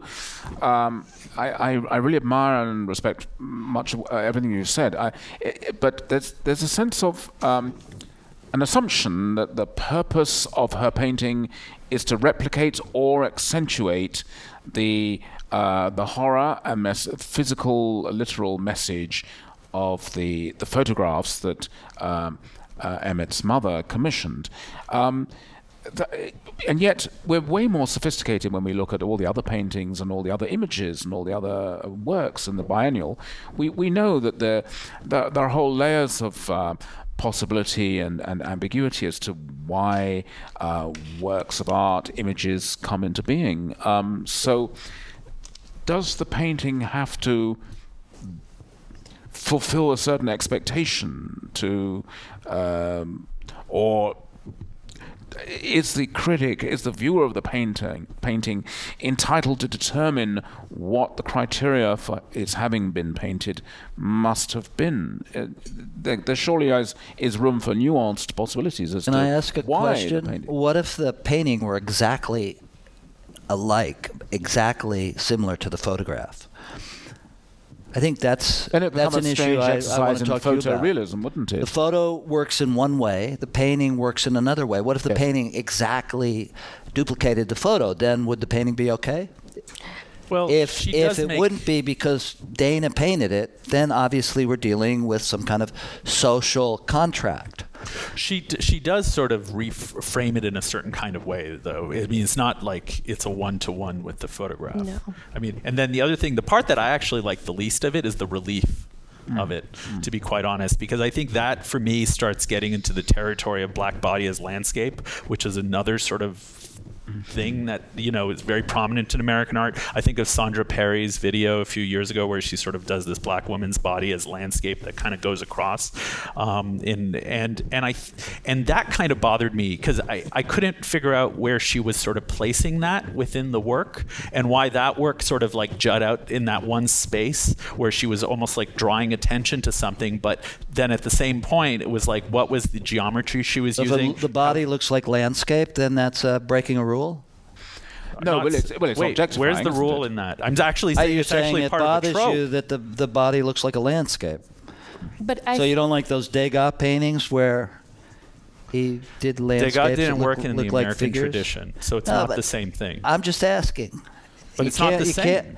we know we know you can't we can't paint Emmett Till. Now I can't paint a body that looks like a landscape. I think you're having a conversation with people who aren't on this panel because none of us said that. Yeah, I think it's been. I think None of us said that. I None think, of I us think, said you I can, think, cannot um, paint Emmett Till. That's, that's why. That's why I particularly said, you know, let's not let Hannah Black determine the only alternative to. Right. Give me. I thought he because- I thought he was Yeah. saying that he had a problem with the black body as landscape. My mistake. It's actually a whole theme in. American art that sort of prominently sort of appears. So I was just drawing on this sort of like vein of art that I mean whether she consciously or was unconsciously sort of placed it within that that was something that just emerged. And when we were talking about relief because you wanted us to talk about the painting. So I was saying that was one aspect that really I didn't I So disliked you looked at it and it looked like landscape to you, and you didn't like that, right? He said that that was one aspect of the painting. No, I, I think Walter, Sorry, am no, I- Walter's entitled to ask. I you this think I'm que- making yeah, things uh, simple, and yeah, you're making things uh, complicated. Um, so you you mentioned. Is it problematic to represent bodies in general and black bodies in particular uh, in a sort of like Henry Moore landscape equals body? Well, but Henry Moore again is not part of the American tradition. This is not like we're talking about something Yeah. that's coming specifically in an American tradition where the black body is often used in Yeah. that kind of way. And I was sort of citing Sondra Perry, who sort of talks about that in her own work. Sondra Perry? Yeah, she's I'm an sorry, artist. yeah. Okay. I'm not up. But I'm just saying. So show at this the is kitchen. so this is part of that. So I, when we, you mentioned Degas, Degas is not part of that tradition. He's coming from it from a different perspective. Uh, I, okay, I grant you that. I, my question was actually, if the painting were exactly like the photo, wha- what would be the I don't know. then? I'd have to see the object and talk about it when we see it. I mean, Well, I'm you not, can imagine I don't deal this in is like a hypotheticals. cons- this is like a mental exercise. But I'm not sure it's a valuable one. Um, I mean, that's um, to be honest. Something the matter with the painting because it doesn't resemble the photograph, All right. right?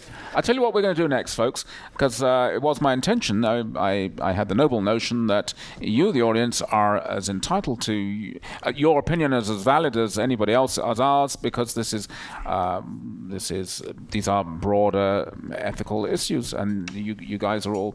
Um, Art lovers, artists. Clearly, nobody has anything to say on this Um, issue. But I think what we can say with some relief that, uh, as no one on this panel uh, advocates uh, censorship and certainly not iconoclasm, and that maybe, in fact, indeed, um, Hannah Black's call for the destruction of the painting was more of a cry of pain than an actually uh, a, a, uh, an actual uh, demand, because she rather o- oddly says the painting should be destroyed and it shouldn't be sold or placed in museums. Well, those are mutually exclusive uh, demands anyway. So, so therefore, let's see it just as a cry of pain, but let her do her crying there. And let's just say, let's just say, there, there are two questions. Number one is, um, is this a successful painting? And number two is, granted that every painter should paint what she feels she needs to paint, was it a good decision to include this painting in this show? Those are the two questions. Let's start with the painting, the quality of the painting. Uh, who has a strong feeling about the quality of the painting? Yes, Mike. Oh, are we okay for time, Joel? We've got about five minutes. Good. One sentence answers, please. Uh, you find you find the hands up again, and yeah. I just wanted to say, I think um, a lot of her work over the last several years, I'm not talking specifically about this painting, they start to feel very, almost a little perp- consciously rushed and almost sketchy. And the things I used to like about her work many years ago were uh, the more complicated, uh, almost impasto-y, thicker, opaque things. It seems like just generally her work feels a little uh, like she's really trying very hard to make them feel light or or uh, sketchy, you know. Um, with the exception that there's that one passage in this particular painting that we were that you were talk that y'all were talking about uh, being very relief oriented. But that's just an observation, a f- uh, sp- uh, uh, formal observation about her work overall over over the years. So. Right. Thank you. There was somebody down there near There Matt. was yeah. yes, yellow jersey. Well, I know we're supposed to answer the question: Is it a good painting or not? I think it's a fine painting. I don't. I personally might not like it as much as some of her other paintings, but I don't think that's the issue. I I I think it's about what it is and and how it has started the conversation. Um, to talk about whether it's a good painting or not is fine, and I know what you're saying, and suppose supposedly we should talk about that. But That's okay. that- Is it a successful the- painting? Should it be shown? The main issue, though, Hmm. and and going back to, I mean, certainly we couldn't have expected Dana to paint a picture like we were just talking about, a realistic painting like was uh, like we've seen that was in the paper because she'd really be getting flack then. She certainly couldn't come out with a painting like that because this is how she paints. This is this we can tell most of us can tell that that's a Dana Schutz painting. So she wouldn't be painting like something else to please people or I, I, don't, I don't get it. I don't get it. But Okay. Um, Thank you. Yeah, I, I mean, you're asking that now. I have other comments about other things. Even you had said, you know, like, didn't we go to school? Didn't we hear about this? I think it was so important. It is so important that we're talking about it now, and that's that's the thing that I like the conversation that it has started. I I'm an artist. I have this picture. I had the picture of him before and after, and I was going to do a drawing of this because I was so moved by the story. And I think it's really important that there's a lot of people. We're in the city now. I come from a hick little town in Pennsylvania. We don't know that story. We didn't always hear that story. And it is so important that we're talking about it now. And I don't think the debate, whether it's a good painting or a bad painting, it's in the frackin' Whitney Biennial. So let it be in the biennial, and then we all have our opinions whether it's good or bad, but I don't Right. think that's the big issue. Okay, thank you. Thank I, you. I don't know. I disagree with you though. I think I think this painting has been overwhelmed by the criticism around it that it's impossible now to see it as to see it in alignment with how Schutz set out when she made decided to make this painting as this kind of memoriam to um, a mother suffering, as she says, it's now impossible to to peel behind like that is that is crystallized with within layers and layers and layers of, of think pieces about who has the right to paint black suffering. And so when i encountered the painting i saw two veins of conversation. That one about representation and is this object actually worthy of that debate of with can it withstand that debate?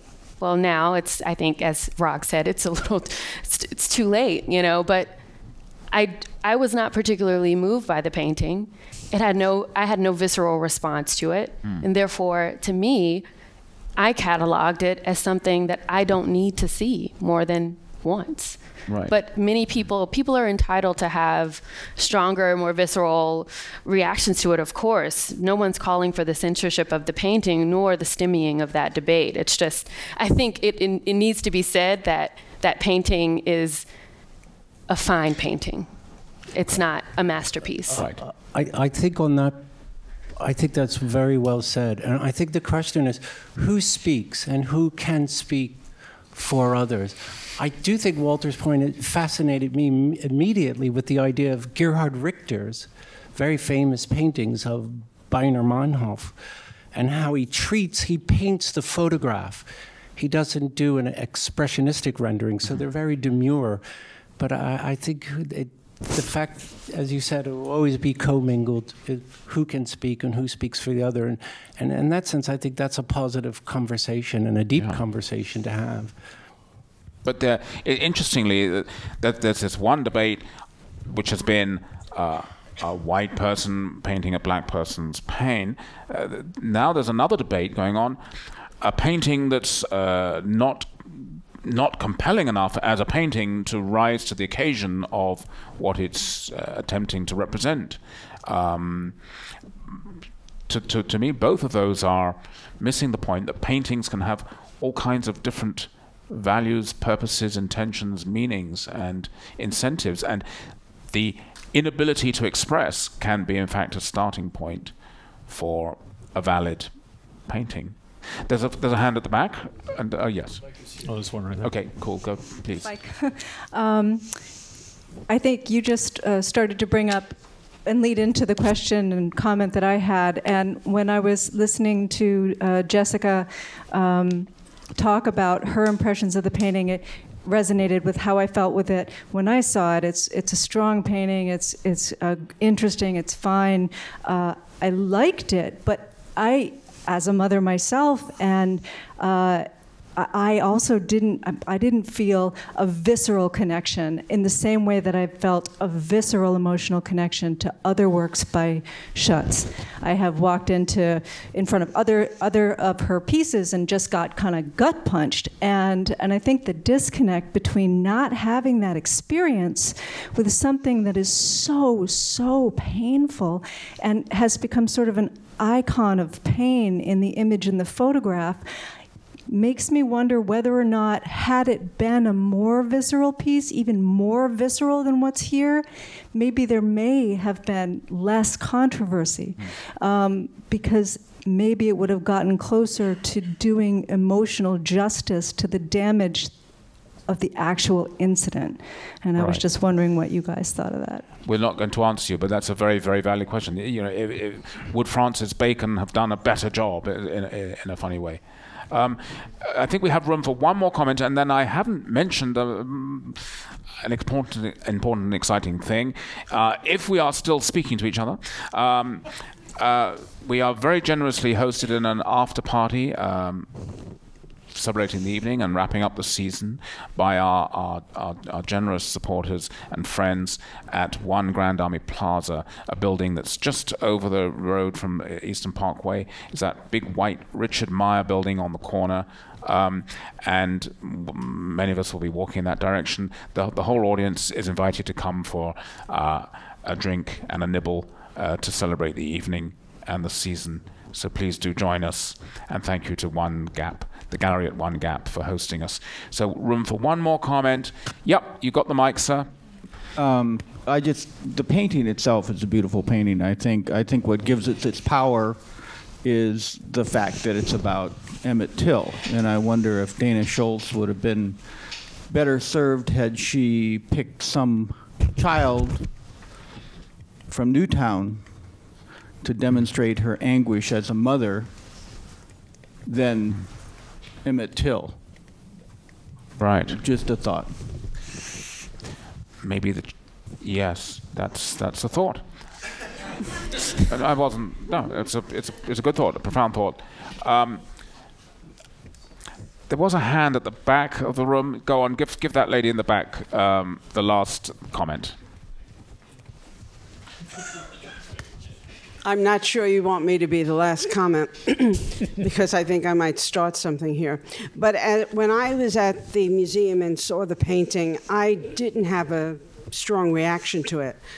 Um, I was, uh, and I know the Emmett Till story. I knew it. Uh, I've known it for years. And, um, but as I'm sitting here and gazing at this painting for the last At this 15 JPEG minutes, of this painting, yeah. yes. Yes. Um, what is striking me is the whiteness of this painting. And I am fascinated by the fact that there seems to be a triangle that goes to his jugular. And I'm, I'm just curious as to, I don't know if my reaction as a white woman is unusual, but we talked about race before. What we never talk about is white supremacy. And as I'm sitting here looking straight on, I am fascinated by the whiteness of this painting. And it's painted by a white woman, and I don't know I don't know much about her. I don't know much about her art, but it has evoked in me a, um, an internal dialogue around we think of the horror of what Emmett Till experienced and his family experienced, but what I keep seeing is the horror of the white white supremacy that that um, that perpetrated the death and the abuse of, of and the the the horror of what Yes. he experienced. Thank you very much. Good, a, a serious thought. Mm. Let's let's move over um, and continue the debate and enjoy a nibble and a drink at One Grand Army Plaza. Thank you very much, everybody. Thank you.